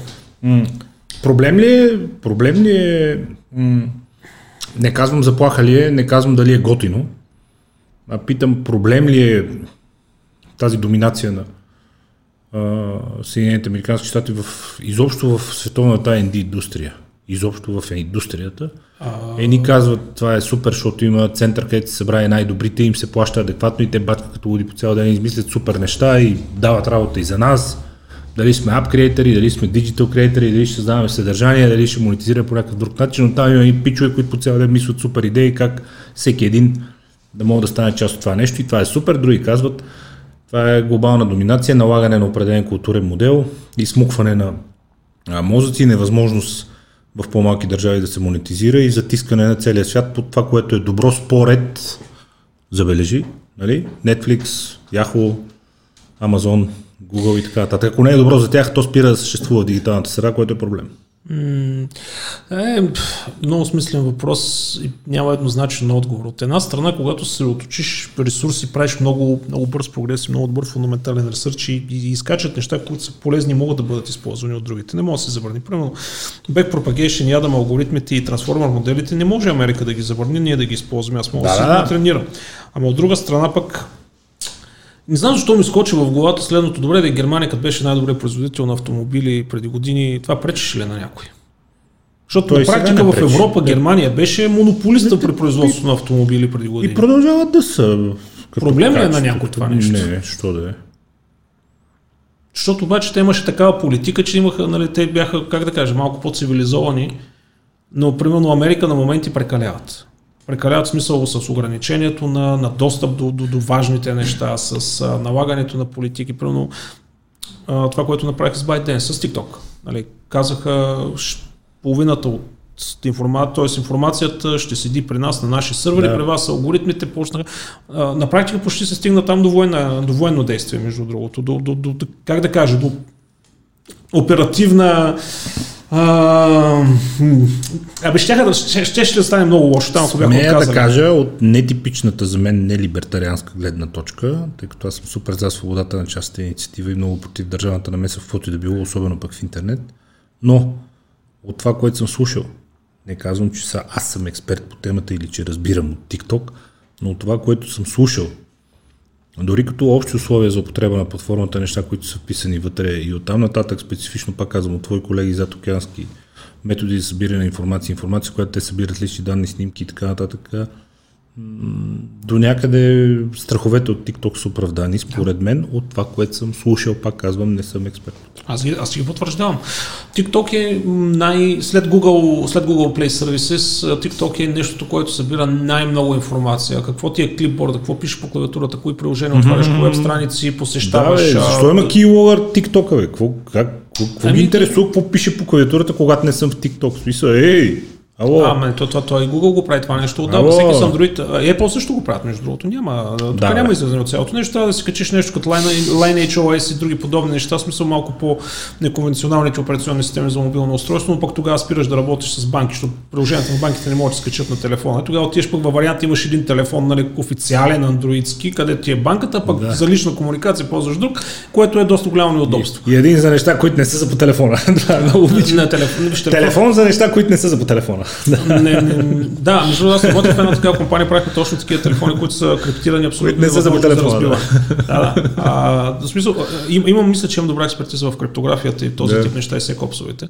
Но TikTok го прави това нещо и TikTok е опасно поради тази информация. Затова беше големия спор, кой държи данните. И там почти се стигна до някакви тежки такива, то не военни действия, но някой щеше да му се случи инцидент, ако бяха отказали, така да го кажем. До там бяха стигнали нещата. До някъде оправдано, според мен, до някъде, не знам докъде, пак казвам. Но има предвид алгоритъма, т.е. TikTok в Китай, алгоритъма му показва съвсем различни неща. И между другото информация, доста примери в мрежата, може да искате да видите детайли, например в Америка или по Западна Европа. TikTok ви препоръчва неща, които са унизителни, т.е. някой пострадва, някой унизен, дали под формата на хумор. Грим, фешън, този тип неща. В Китай алгоритъма показва този успял, примерно в еди каква си математическа задача, в еди кой си спорт, или е направил еди какво си добро дело, помогнал на еди кой си. Тоест самия нератив. Там е на полезни настройки. Тук е на загуби време настройки. Именно, точно. И много сексуалност, естествено. Има в Европа, в Китай сексуалността в TikTok е много малка. Нали, там сексуалността тя е малко по-контролирана в други платформи, но TikTok-а, нали, много. Да. Не, че я няма, но трябва вече много специфично да я търсиш. Няма го навирането, докато примерно TikTok в Европа и Америка. Не ти го напутва. Тук е много ясен attention seeker и затова разпозната като притегател на внимание. В крайна сметка всички се борят за внимание, да прекараш максимално много време там. Има и предвид. Това е поколение, което се възпитава в момента. Тези системи възпитават поколението, като това поколение след 10 години, 15 години, нали ще влезе в това. Какво се случва с всички тия данни? Скоро при Фридман беше един ФБР агент, който е работил по разбиването на Silk Road и е човека арестувал фактически основателя на Silk Road и ги е дебнал много време и един по един изброяваше арестите и кой как успял да го хване. Изобщо разследва много Dark Web и много такива неща. Много добър в час в цифровите технологии. И той ти си каза, че Patriot Act е едно от най-добрите неща, които се случва в новата история на щатите. Това са законите за следенето и за събирането на данни и за подслушване след инцидента от 11 септември 2001 година. И той каза, изключително тъпа беше критиката към Patriot Act, защото хората не можаха да променят, че ние събираме данни и поведенчески модели и нас не интересуваше единствено тероризма. Така нарушавате личното пространство, така личното ни пространство никой не ни интересува. Аз не интересува дали изневерявате със съседката, дали сте излагали данъчните, дали сте ударил колата на комшията и не сте му казал, нали, или кучето ви се изакало от двора му, нали, не ни вълнува изобщо това, ние се интересувахме от едни определени неща и сме предотвратили страшно много неща, за които не знаете, най-вероятно никога няма да разберете и да ни бъдете благодарни. Но събирането на големи данни не е това, което вие си мислите, че ние сега държиме всичко да знаеме за Джон, нали? И той днеска, ако е ритнал на комшията кучето, нали, вечерта някой ще отиде и ще го арестува или ще прати на комшията му запис от камерата и как му рита кучето. Кой го интересува тия тъпоти? Какво случва всички тия данни? Така.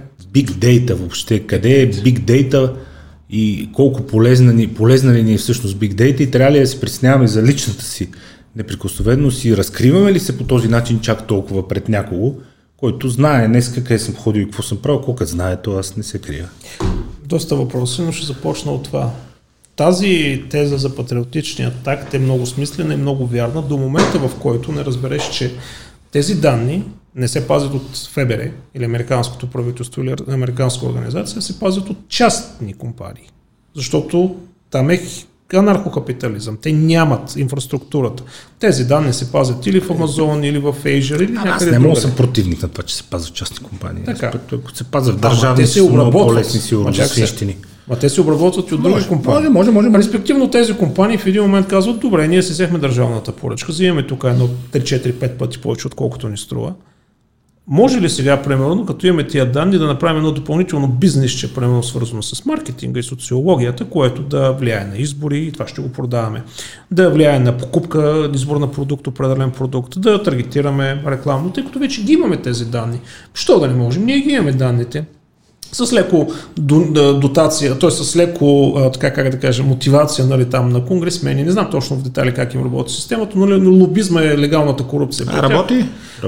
Нали, ще там или там за лобизъм, нали, така нататък, нали, никой няма да ми направи проблем.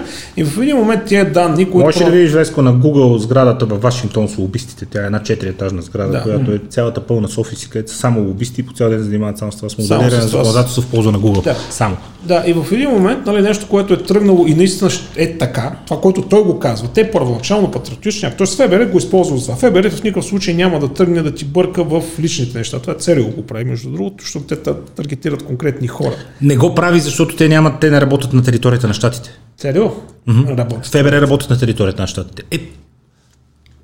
Официално по закон. Да. Добре, но идеята е, че той е прав, защото ФБР не ги използва. Проблема тук не е това, че той лъже. Проблема е, че тези данни се намират и обелт обработване от частна компания, която е капиталистически базирана и желая да си развие сферите на влияние и естествено и печалбата. Все пак те си имат някакви шерхолдери. И тази информация тогава вече започва да се използва. Също така, наличието на тази информация... Аз ще ти дам един пример, между другото, с един от предишните шефове точно на ЦРУ. Какъв скандал, който го съсипа. Тъй като по някаква причина тогава... Да, 2002 се харчи $50,000 за лобизъм, 10 години по-късно, т.е. 2012 се харчени 18 милиона, базирам се, че сега са около милиард. Да. Това са официалните. Значи преди години шефа на ЦРУ има любовна връзка с някаква девойка. Обаче той знае много добре къде го слушат, какво не го слушат и измислят много хитър начин за комуникация с нея. Влиза в Gmail, създава чернова, не изпраща мейл, създава чернова.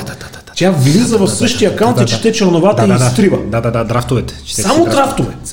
Години по-късно тия драфтове не са изтрити от Google. Там са. Намират ги, разкриват му там скандала, нали, там за изневярата и той напуска. И му съсипват и живота и кариерата. Да. И мацката го отнесе много свирепо. Тя беше някаква държавна длъжност. Именно. Да, те драфтовете само. Да. Проблем е според тебе, че Big Data-та е събрана за това нещо. Къде? Драфт на мейл. Драфт на мейл, човек. Това е все едно, тук някакво лище, ако има, ако си драсниш нещо, нали, да купя две яйца, нали, и така нататък, нали, и да го хвърлиш корчето, някой да мине да го събере, да го каталогизира и след 7-8-10 години, примерно, да ти го изкара и да каже ти... Слушай тогава, какво да писа. Това е проблема на Big Data-та. Да. Че не знаем какво се случва, за какво беше толкова Европейския съюз, за какво натискаха Фейсбук, данните да не излизат от Европа физически. То Петреас ли е било това, бе? Да. С неговата биографка Пола Бродуел. Да, те си пишеха драфтове. Точно. Well-known Gmail trick to help cover his tracks. Да, well-known, ама се оказа какво, че и драфтовете ти се пазят, те не се изтриват. Значи в този тип компании концепцията за изтриване на информация не съществува. Не съществува. Диска сторидж е ефтин, къде 20 терабайтов диск е 1000 лева в момента. Значи това трябва да ни притеснява по-скоро, че дори тя да бъде събрана с определена цел, която да е легитимат на първо време, после бива съхранявана за винаги някъде и някой може да прави с някакво циска. Именно. Тук проблема е достъпа. Затова Европейския съюз и не само, много държави казаха, физически информацията географски трябва да бъде, като за европейци, трябва да седи физически в Европейския съюз. На сървъри в Европейския съюз не може да правите копия в Съединените щати. Но тук това са двата големи спора. Едните хора казват, спокойно е, на кой му дреме за тебе, това е Big Data, и другия казва, да, ама тази Big Data се формира от такива като мене. Човек, преди 2 месеца имах разговор с един... Добре, компанията имат продукт, който като получи CV, нали, за кандидат за работа, няма значение дали е IT, дали е за юридически, там никаквото няма значение, му прави множество сканирания по всевъзможни начини, за да, така наречен background checking. Да. Той е напълно автоматизиран. Да. Данните, които имат тези хора за много население по света, особено в западните държави, нали, за Китай и Африка, там е ясно, е умопомрачаващ много. Тоест, нещо, което аз съм писал на мобилния ми телефон преди 4-5 години, може да повлияе на решението на тази система, дали да ме допуснат да следваща стъпка за интервю или ще ме отхвърля автоматично. От мобилния ми телефон. Спираме вицовете във Viber. Ти какво си мислиш, че Viber нямат тази информация, не се продава и не е достъпна? Спираме вицовете повече, да. Само по работа. Тук не говорим за публична информация. От кого мислиш, че се издържа Viber? От кого мислиш, че се издържа Telegram? Събиране на данни, безплатни месенджери, от какво друго. Събиране на данни, вкусове и само ти кажа какво мисля, че се издържа. С един мой приятел редовно се... Ние почваме да се шегуваме вече. Защото ние в момента, в който си размениме 4 картинки в WhatsApp, да речеме на кецове на Балмейн, в следващите дни се изсипва Балмейн от всякъде. Страшно е. Именно. Водопад. Така. И това нещо, тази информация, тя не се събира с цел на теб да ти навредят. Тя се събира. Никога не се изтрива. Различни компании се обменят. И в един момент... Някаква част от живота ти, напълно неочаквано, някаква компания или някакъв индивид е придобила достъп до тази информация И тя влияе. Активно влияе. Уил Смит има една много хубава приказка. Като бях тинейджър, бях голям идиот, ама бях тинейджър в анонимност. Сегашните тинейджери са си идиоти и всичко остава до края на живота. Да. Това е проблема с данните. Кевин Харт и твитовете, дето отнесе изяда го за Оскарите заради тях. Еми, примерно. Изтрити отдавна, извинил се за тях отдавна. Обаче... И след като обявих, че водиш на Оскарите, някой ха-ха, и той е... Аз за това винаги обяснявам. Когато пишете по социалните мрежи, преди да напишете нещо, представете си следното. Стадион София, 60 000 човека пълен, излизате на сцената и пред тези хора ще го кажете това нещо. Ще го кажете ли? Ако да, значи публикувайте го в социалната мрежа. Ако има нещо, което малко ви притеснява, айде да не го казвате. И между другото, получава се някакво надцакване, защото тази година Мета, всъщност, мисля, че 3 пъти Европейската комисия ги глоби, и то с няколко милиарда общо сумарно. И после показаха изчисления, че в бюджета на компанията, на годишния бюджет, е отделена една сума от 10 милиарда само за глоби, по принцип, по цял свят. Защото им е по-евтино. Да. Защото им е по-евтино. Това като преди години имаше един скандал само с едни руснаци изнасиха алкохол за Русия от Съединените щати, обаче за да избегнат метата ги маркираха като течно за чистачки. Слагаха някакъв химикал, който ги караше да изглежда като течно за чистачки и мирише на това. И после го филтрират по някакъв начин. Това алкохол, дестилация е лесна. Огромни така, в някои от американски дестилации, но хванаха ги, глобиха там с няколко милиона дестилациите. И там един от разследващи каза, хора, 1 милион е печалбата им на около ден, на дневна база. Нали, вие сте ги глобили с едност, са работили 2, 3, 4, 5 дена по-малко. За една седмица, да. Това е нереалистично. И те какво ще направят? Ми ще отворят 2 такива дестилации. Моментално, си платят глобите напред. Да, така че затова аз между другото съм голям фен на това, което е в Холандия по отношение на глобите, които са асоциирани към дохода ти. Да, ама препоръчваш ли на хората в този ред на мисли по отношение на това, което и Веско каза, и съхранението на Big Data и така нататък, да започват да се обръщат към приложение за криене на IP, адблокъри, блокъри на локация, проксите. Има ли смисъл в ежедневието си човек, ако от нищо не се притеснява, няма намерение да се самозривява с самолет в някоя сграда, няма намерение да отвлича хора, няма намерение да взривява атомна бомба, в смисъл човек като нас. Има ли смисъл от... да се параноясваме излишно и да се слагат подобни приложения. То се нарича хигиена. Има ли смисъл всеки ден да се миеш ръцете по няколко пъти на ден? Даже? Има ли смисъл да гледаш, нали, да вземеш малко по-качествена храна и да измиеш нея? Това е хигиена. Хората трябва да създадат хигиенни навици. Между другото, блокажа на реклами, адблокарите са много ефективни, защото много голяма част от страниците стават използваеми. Ти влизаш без адблокър, бум 6 реклами, бум поп-ъп, бум subscribe to our newsletter, бум не знам си какво. Да, обаче вече имаш и страниците, които ти казват, ако не си спреш адблокър, аз няма да допусна да ни гледаш. Добре и здраве, приятен ден. Приятен ден. Да. Аз имам между другото на наши конкуренти телевизии, които от време на време искам да видя нещо. Не става, не може. Да. Първа, втора, трета, четвърта реклама. Пити се дивиш с цял екран. Чакай малко, вземи този банер, това викам, не може, то не се издържа. Аз загубих интерес отдавна. Както беше една приказка, YouTube може ли на видеята, които обясняват как да помогнете на задавил се човек, да не пускате 3 непрекъсваеми 60-минутни реклами Не, виж сега, компаниите имат правото да валят пари. Рекламата стана твърде агресивна, твърде много. Разбираш, проблема не е в самата реклама. Проблема е в агресивността на тази реклама. Влизаш в, айде да не споменаваме нам, както ти каза, телевизии, нали? 3 непрекъсваеми реклами и на всеки 5 минути по 3 реклами. Просто са банери, то е чудо е страшно. Именно, аз за това ползвам адблока, защото интернет става използваем. Сега, по отношение на VPN-ите и този тип неща, пак отново по отношение на хигиената помага. Сега ще дам пример, един мой познат колега, тук се свалял някакви торенти, отива в Австрия на гости. Отваря си лаптопа там при приятели си, торента отзади се тръгва автоматично, след няколко дни получава там домакина, писмо за глоба от 1000 няколко евро, нали, заради това, че си идвал торенти. Тъпа ситуация, нали, сега той си ги плати, но сега... не е готино. Не е готино, нали, прямо VPN-а може да те предпази от подобно нещо. Виж, ако ти искаш, ако наистина си човек, който искаш да криеш тайни, VPN-а няма да ти помогне, нито пък мълчанието. Хората, които наистина комуникират важни секретни неща, използват съвсем друг тип комуникационни канали през интернет. Те не използват Viber, те не използват Telegram, те не използват Facebook. Има много механизми. Дали ще е стенография. В изображение можеш да скриеш текст вътре в изображение по абсолютно неразгадаем начин и да го прачиш на обикновена невинна снимка на някой и той да изкара информацията от нея. Или това да го импеднеш в звук или в каквото и да е. Има много други механизми. Да не говорим, че има чисто криптирани комуникационни канали, които телефонът ти отдалечено мога да бъде унищожен и да го вземат, не могат да го отключат по никакъв начин. Не говорим за айфоните, айфоните се отключват. Има много механизми, но тук говорим за хигиенни навици. Интернет да използваем, да не ти дойде някаква тъпотия, да не попаднеш на някакъв тъп фишинг. За тези неща хората е хубаво да ги знаят и да ги правят.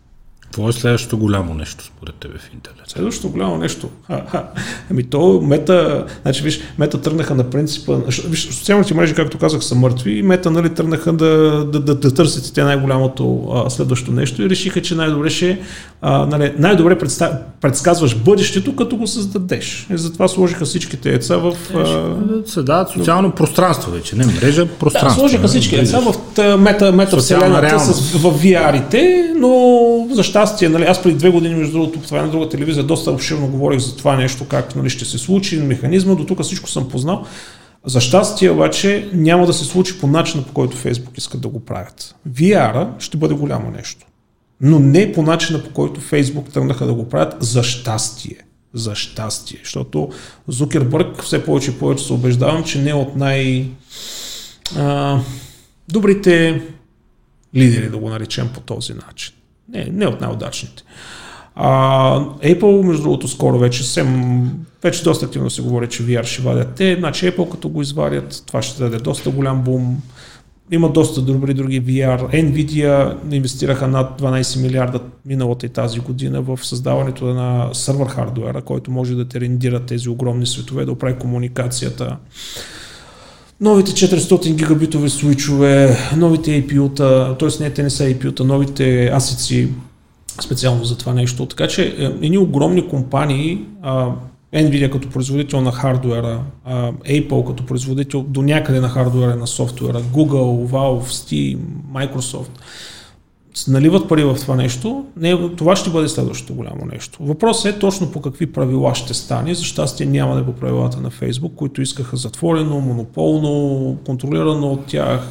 Може би това е един от големите въпроси. Дали ще peer-to-peer или мрежа и дали ако е peer-to-peer да ще даде възможността за колективния интелект толкова в голяма степен да се възползва от него. Тоест ти, говорейки си с някой изключително добър монголец. Колективният интелект е химера. Не съществува. Количеството не прави качество. Като имаш толкова много прашинки на плажа, плажа интелигентен ли? Сега въпросът под колективен интелект имам предвид това, че вече е много по-лесно учен от Харвард, който изследва човешкия мозък в Харвард Medical School и е много добър, да речем, в амигдалата.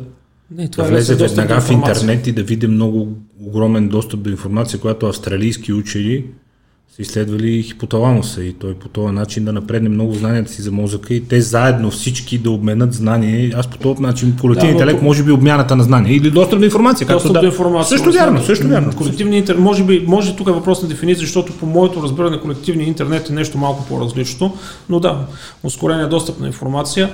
Значи виж сега, VR-а, тия метавселени и така нататък е следващата стъпка в вкарване на още едно сетиво в интерактивността. Преди бяха писма, т.е. визуалната система. Нали? Да, след това вкарахме видео и звук. Да, след това вкарахме звука през първите телефони, след това вкарахме визията.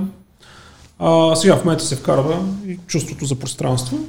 В един момент по-нататък може да се вкарате някакви други усещания с допир. Да, сензорни допирни, миризми, мисля, че не е много трудно. Така че погледнато от тази гледна точка, ние просто добавим още едно сетиво или още едно усещане, нали, което има в VR, което в крайна сметка може да помогне. Виж, за много ситуации VR може да бъде много полезен. Един от пилотните проекти, който го показваха, е как хора управляват багери на другия край на света. Аз съм багерист, между другото не знам дали знаеш, но от години има огромно търсене на добри багеристи по целия свят, особено по големите мини.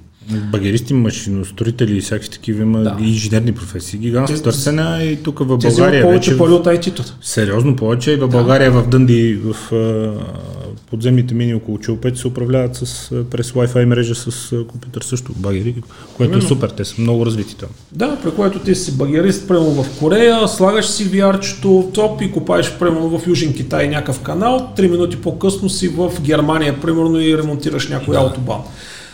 VR може да помогне. Отдалечената медицина.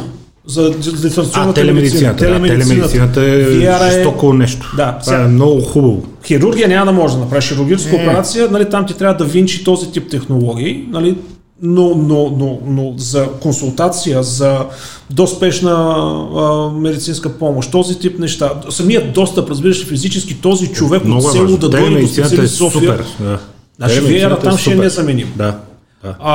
И естествено, нали, винаги има момента на забавление, естествено винаги има момента на порнографията, защото там порното вече е готово.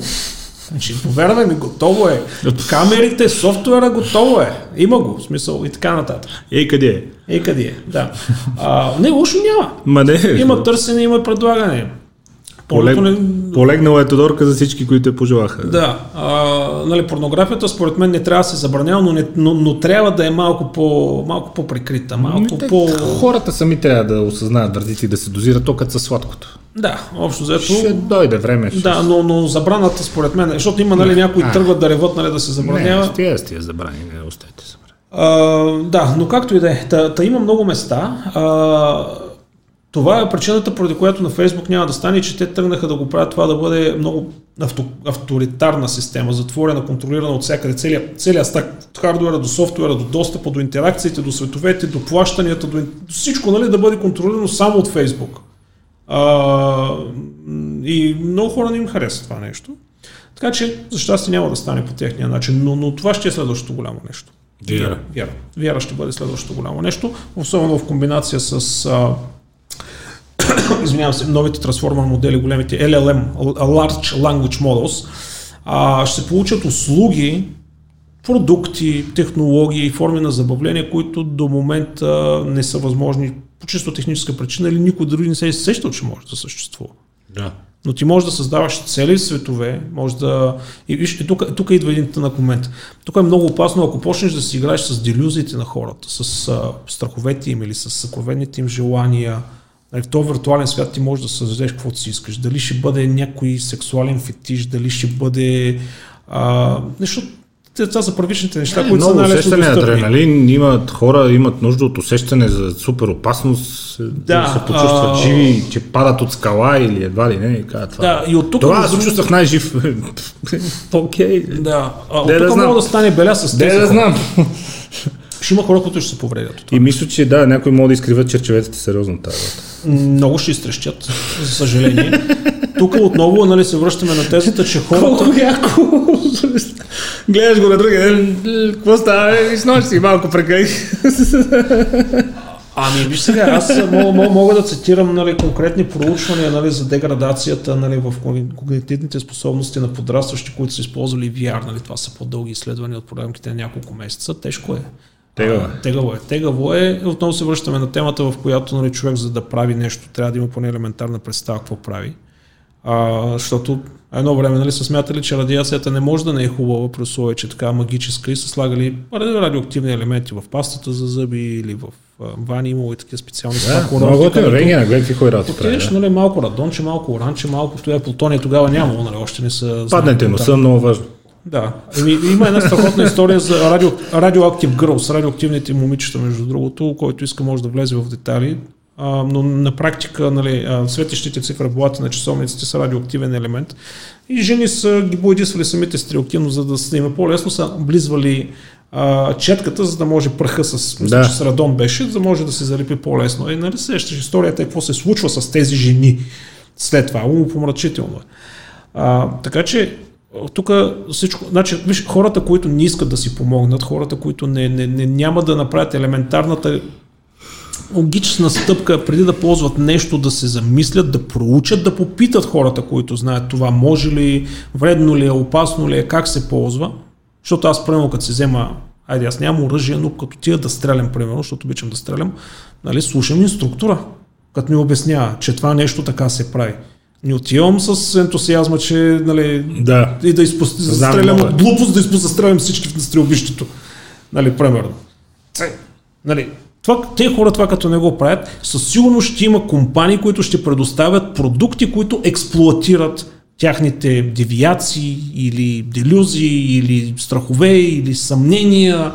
Върху технологиите се възлага една голяма надежда, която обаче винаги е много противоречала на всичко, което знаем за човешката природа, за устройството на човешката природа и за всички статистически данни, потвърдени от науката, от генетиката, от изследванията на човешки цивилизации, ако щеш назад във времето, че общо взето, генерализирам, разбира се, всяка генерализация е грешна, но общо взето 95% от хората оцеляват, преживяват го този живот някакси, 5% са успешни и го живеят много добре и 1% са много успешни и го живеят супер добре и те теглят всички останали напред.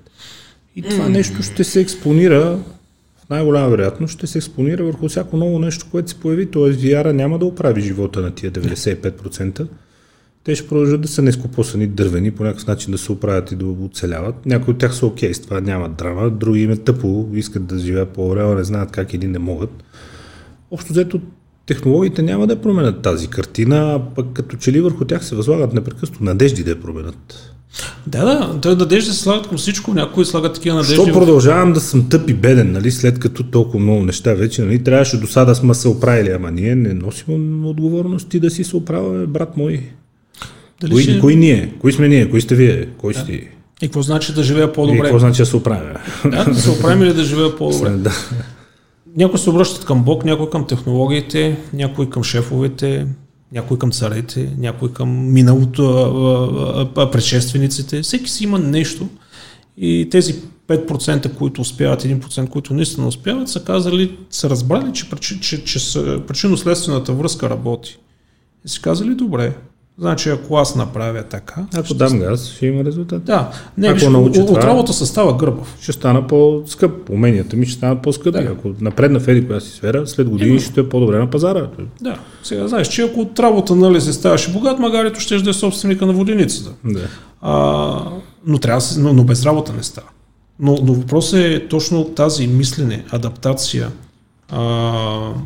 И тук вече идва морала. Сега, ако много по-лесно се правят пари по незаконен начин, много по-трудно е да се правят по законен начин. Всякакви са последствията е друг въпрос. Лесно мисля, че е малко романтизирано от филмите това. Аз не съм сигурен, че е много лесно да си наркодилър или да се разправиш с други наркодилъри. В смисъл, не ти искат CV, прямо да станеш наркодилър, много не ти искат CV. Всеки ден се събуждат с идеята как да те застрелят, за да ти вземат пряката и да продават те там. Не знам колко пада е лесно. По-лесното стъпна. По-лесно, отколкото примерно да влезеш в университет. Решаваш и почваш със сигурност. Не ти искат CV-та. На обучителния курс е сравнително кратък.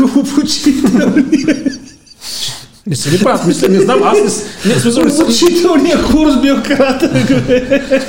Все пак трябва да не стигаш. Да, знам.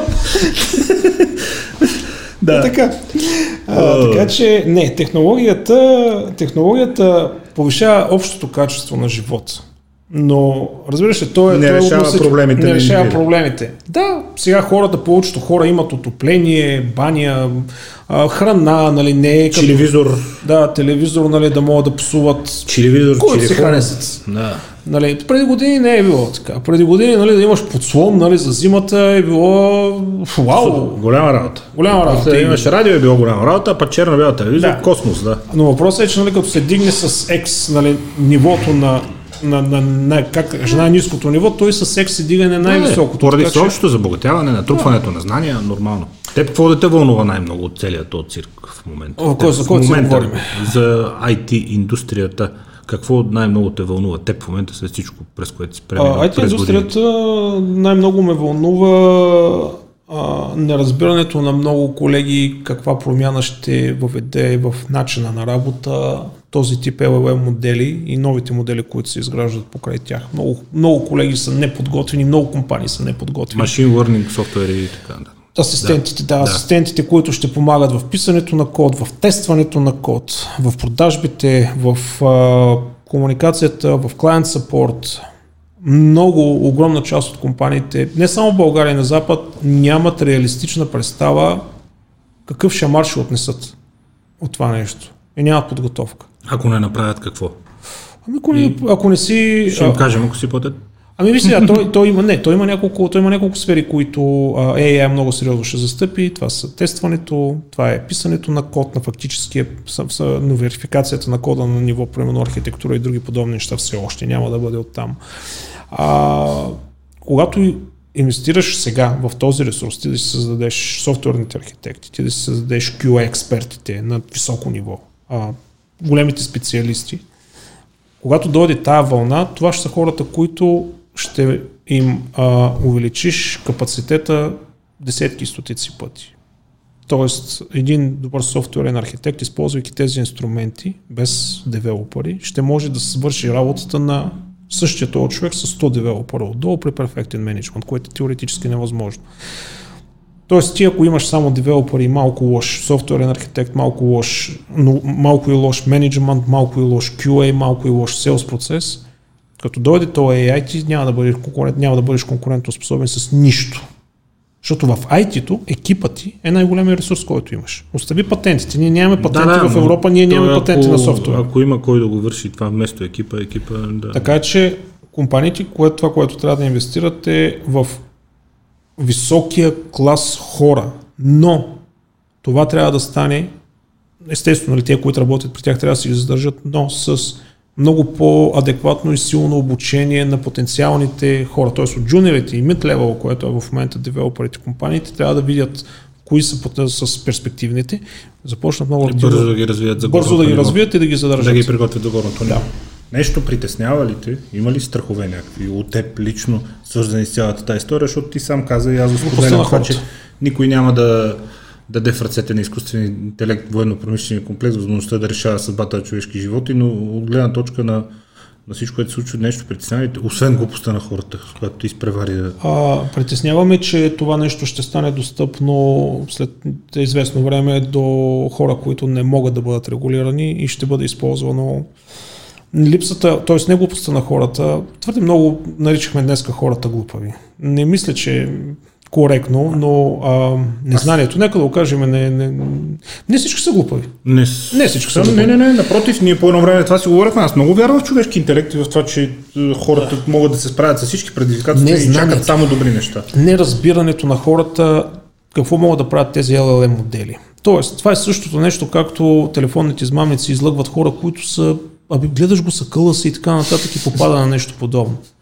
Значи, подобен тип измамници ще използват тези модели. Не за телефонни измами, за много друг тип злонамерени неща, за експлоатация. И те ще работят не защото хората са глупави, а защото хората не знаят за този тип заплаха, не знаят как работи LLM модела, не знаят как да го разпознаят.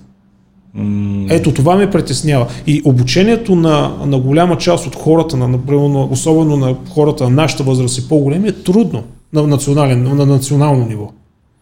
И тук вече всеки трябва да има отговорността, ако може той да разпознае, да обясни на родителите си, да обясни на приятелите си и някак си колективно да разпространиме тази информация. Но ако има някаква държавна форма, това нещо да го образува, хората ще е много по-добре. Да. Но... то в крайна сметка, общо взето пак нещата са в вашите ръце, предвид на лидерите на индустрията, защото от една страна вие може да го обясните, от друга страна вие сте тези, които създавате продуктите. Ето, сега съм при теб на гости. Ти сам каза, че хората често пъти не знаят какво искат. Хенри Форд едно време е казал, че ако е питал хората какво искат, те ще му кажа, че искат по-бърза каруца. Така че той никога не ги е питал хората какво искат. По-бързо, ако не мисля, че беше оригинал. Каруцата някой трябва да я дърпа, то също. Ами да, виж, за щастие не само аз. Много хора, които така имаме... аз не съм от тези, които имаме глас в индустрията в България, но много от така известните активно говорят за това, за което чести почитания им правя, между другото, но трябва да стане мейнстрим, трябва да стане и хората, които не се запознаят с тези неща, да им се дават примери, то най-добрият начин ще стане с примери. Ето вижте, телефонните измами, те работят само при много възрастните хора. При по-младите трудно минават тези неща, защото те са запознати с това нещо. Също нещо ще се случи и тук. Защото този LLM модели с този експоненциален растеж на закона на Мур, увеличаване на изчислителната мощност, скоро ще стане възможно организация не с размера на OpenAI или Google да може да си го натренира вкъщи. и да го използва. Или да го вземе, или ще се появят клонирани версии, нали, на подобно нещо, които са общо достъпни. Дори в момента, примерно, Bloom моделите и този тип може да се използва. Надлъгването на изкуствените интелекти. Моя срещу твоя. Ами да, горе-долу така ще стане. И виж сега, тук, виж сега, хубавото на това нещо е, че те ще бъдат използвани за...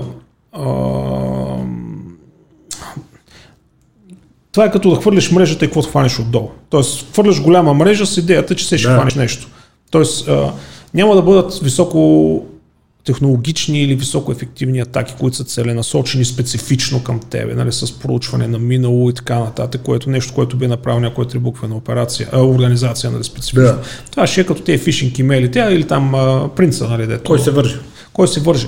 Само, че ще бъдат една идея по изпипани, нали, ще има някаква интерактивност и ще може да влезеш, нали, много време по-трудно ще бъде да разбереш всъщност, че то принц всъщност не е принц. Нали, нигерийския принц. Нигерийския наследник, да. Нигерийския наследник, дето е. И значи този човек, значи тежка съдба, вече 30 и колко години само в затвора седи този човек и не иска да му помогне да излезе от затвора вече. Защото на 30 няколко години стана от нигерийския принц. Първия мел засечен за това нещо. Колко компютърно грамотен трябва да е човек, за да може да е адекватен на настоящия свят? Не стана ли твърде много информацията, с която трябва да разполагат хората, за да могат да не са жертва, да са активни, да са продаваеми, да са конкурентни? Не, пък не трябва много, да... Много неща станаха. Станаха много, но не ти трябва много, между другото, за да се справиш с това. Единственото най-лесният начин да блокираш 99% от тези атаки е да се зададеш въпроса: кой е срещу мен? Нали, дали ще е имейл, дали ще е съобщение, дали ще е. Мога ли да съм сигурен, че човека, който е срещу мен, е човека, който се представя? За който се представя. Мога ли да го верифицирам по някакъв начин? Ако въпросът е не, спирате всякаква интеракция. Ако въпросът е да, тогава продължавате. Това е. Ако ето това правило се спазва, 90, айде не са 99, но огромна част, над 90% от атаките биват парирани веднага. Абсолютно веднага. Ето, примерно, ти ми се обаждаш за това интервю. Всъщност, той ми се обади за това интервю. Непознат номер за мен. Респективно ли казваш кой съм и така нататък и така нататък. И аз ти задавах няколко въпроса, за да видя наистина ти ли си. С, нали, от предишното, защото казваш да, от предишния път, нали, бяхме заедно и така нататък. Респективно ето, потвърди се. Идентифицираш веднага. Да, веднага идентифицирах и, нали, сега на практика това, което искаш от мен, не нарушава закона, така че най-лошото, което може да стане, да дойда и, нали, тук да ми кажат, нали, нещо си е грешка. Да се разкараш. Да се разкарам. Така че, нали, риска ми е малък. Но, примерно, ако беше свързано с трансфер на пари, трансфер на лична информация, трансфер на нещо, което има някаква стойност или риска е много по-голям, щях да ти верифицирам. Доста по-детайлно. Да. И това е. Вижте, не ти трябва някаква компютърна грамотност. Всички измами са базирани на едни и същи принципи. Те затова си имат имена. Дали ще е жицата, дали ще е разменения куфар, дали ще е нигерийския принц. Нали? Средството се изменя. Средството се изменя. Да. Дали ще се забави? Образовайте се, учете за компютрите, не казвам учете компютри, не всеки трябва да стане програмист и това, но образовайте се по отношение на компютрите и на компютърните технологии, учете английски, мамка му, начи, в смисъл, please, не става иначе. Хубав човек, не защото учете езици. Моето послание е, само ще коригирам, учете езици. Не задължително да английски. Учете езици. За мен английски е задължителен втори език, оттам нататък вече учете езици, да. Да. Той си стана... То в Америка вече не го говорят английски, мнозинството не говори английски. В Майами без испански не мога да се оправиш. Да. Но, не пречи да го знаеш. Не, езиците развиват много. Между другото, искам само, нали, нещо, понеже, нали, хубаво ще да приключваме, но тези модели, които виждаме, LLM моделите, са толкова добри по един факт, който не е много ясен, но то е, че те се учат на човешки език.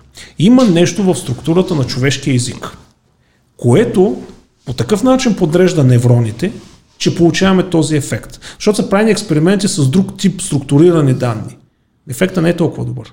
При човешкия език, в самата структура на човешкия език, това, че една дума има различни нива на абстракции и на всяко ниво на абстракции има различна семантика и така нататък, това нещо някак си помага невроните на невронните мрежи, които са в основата на тези LLM модели и трансформерите, да се подредят по този начин, че да има нещо, което прилича на интелект.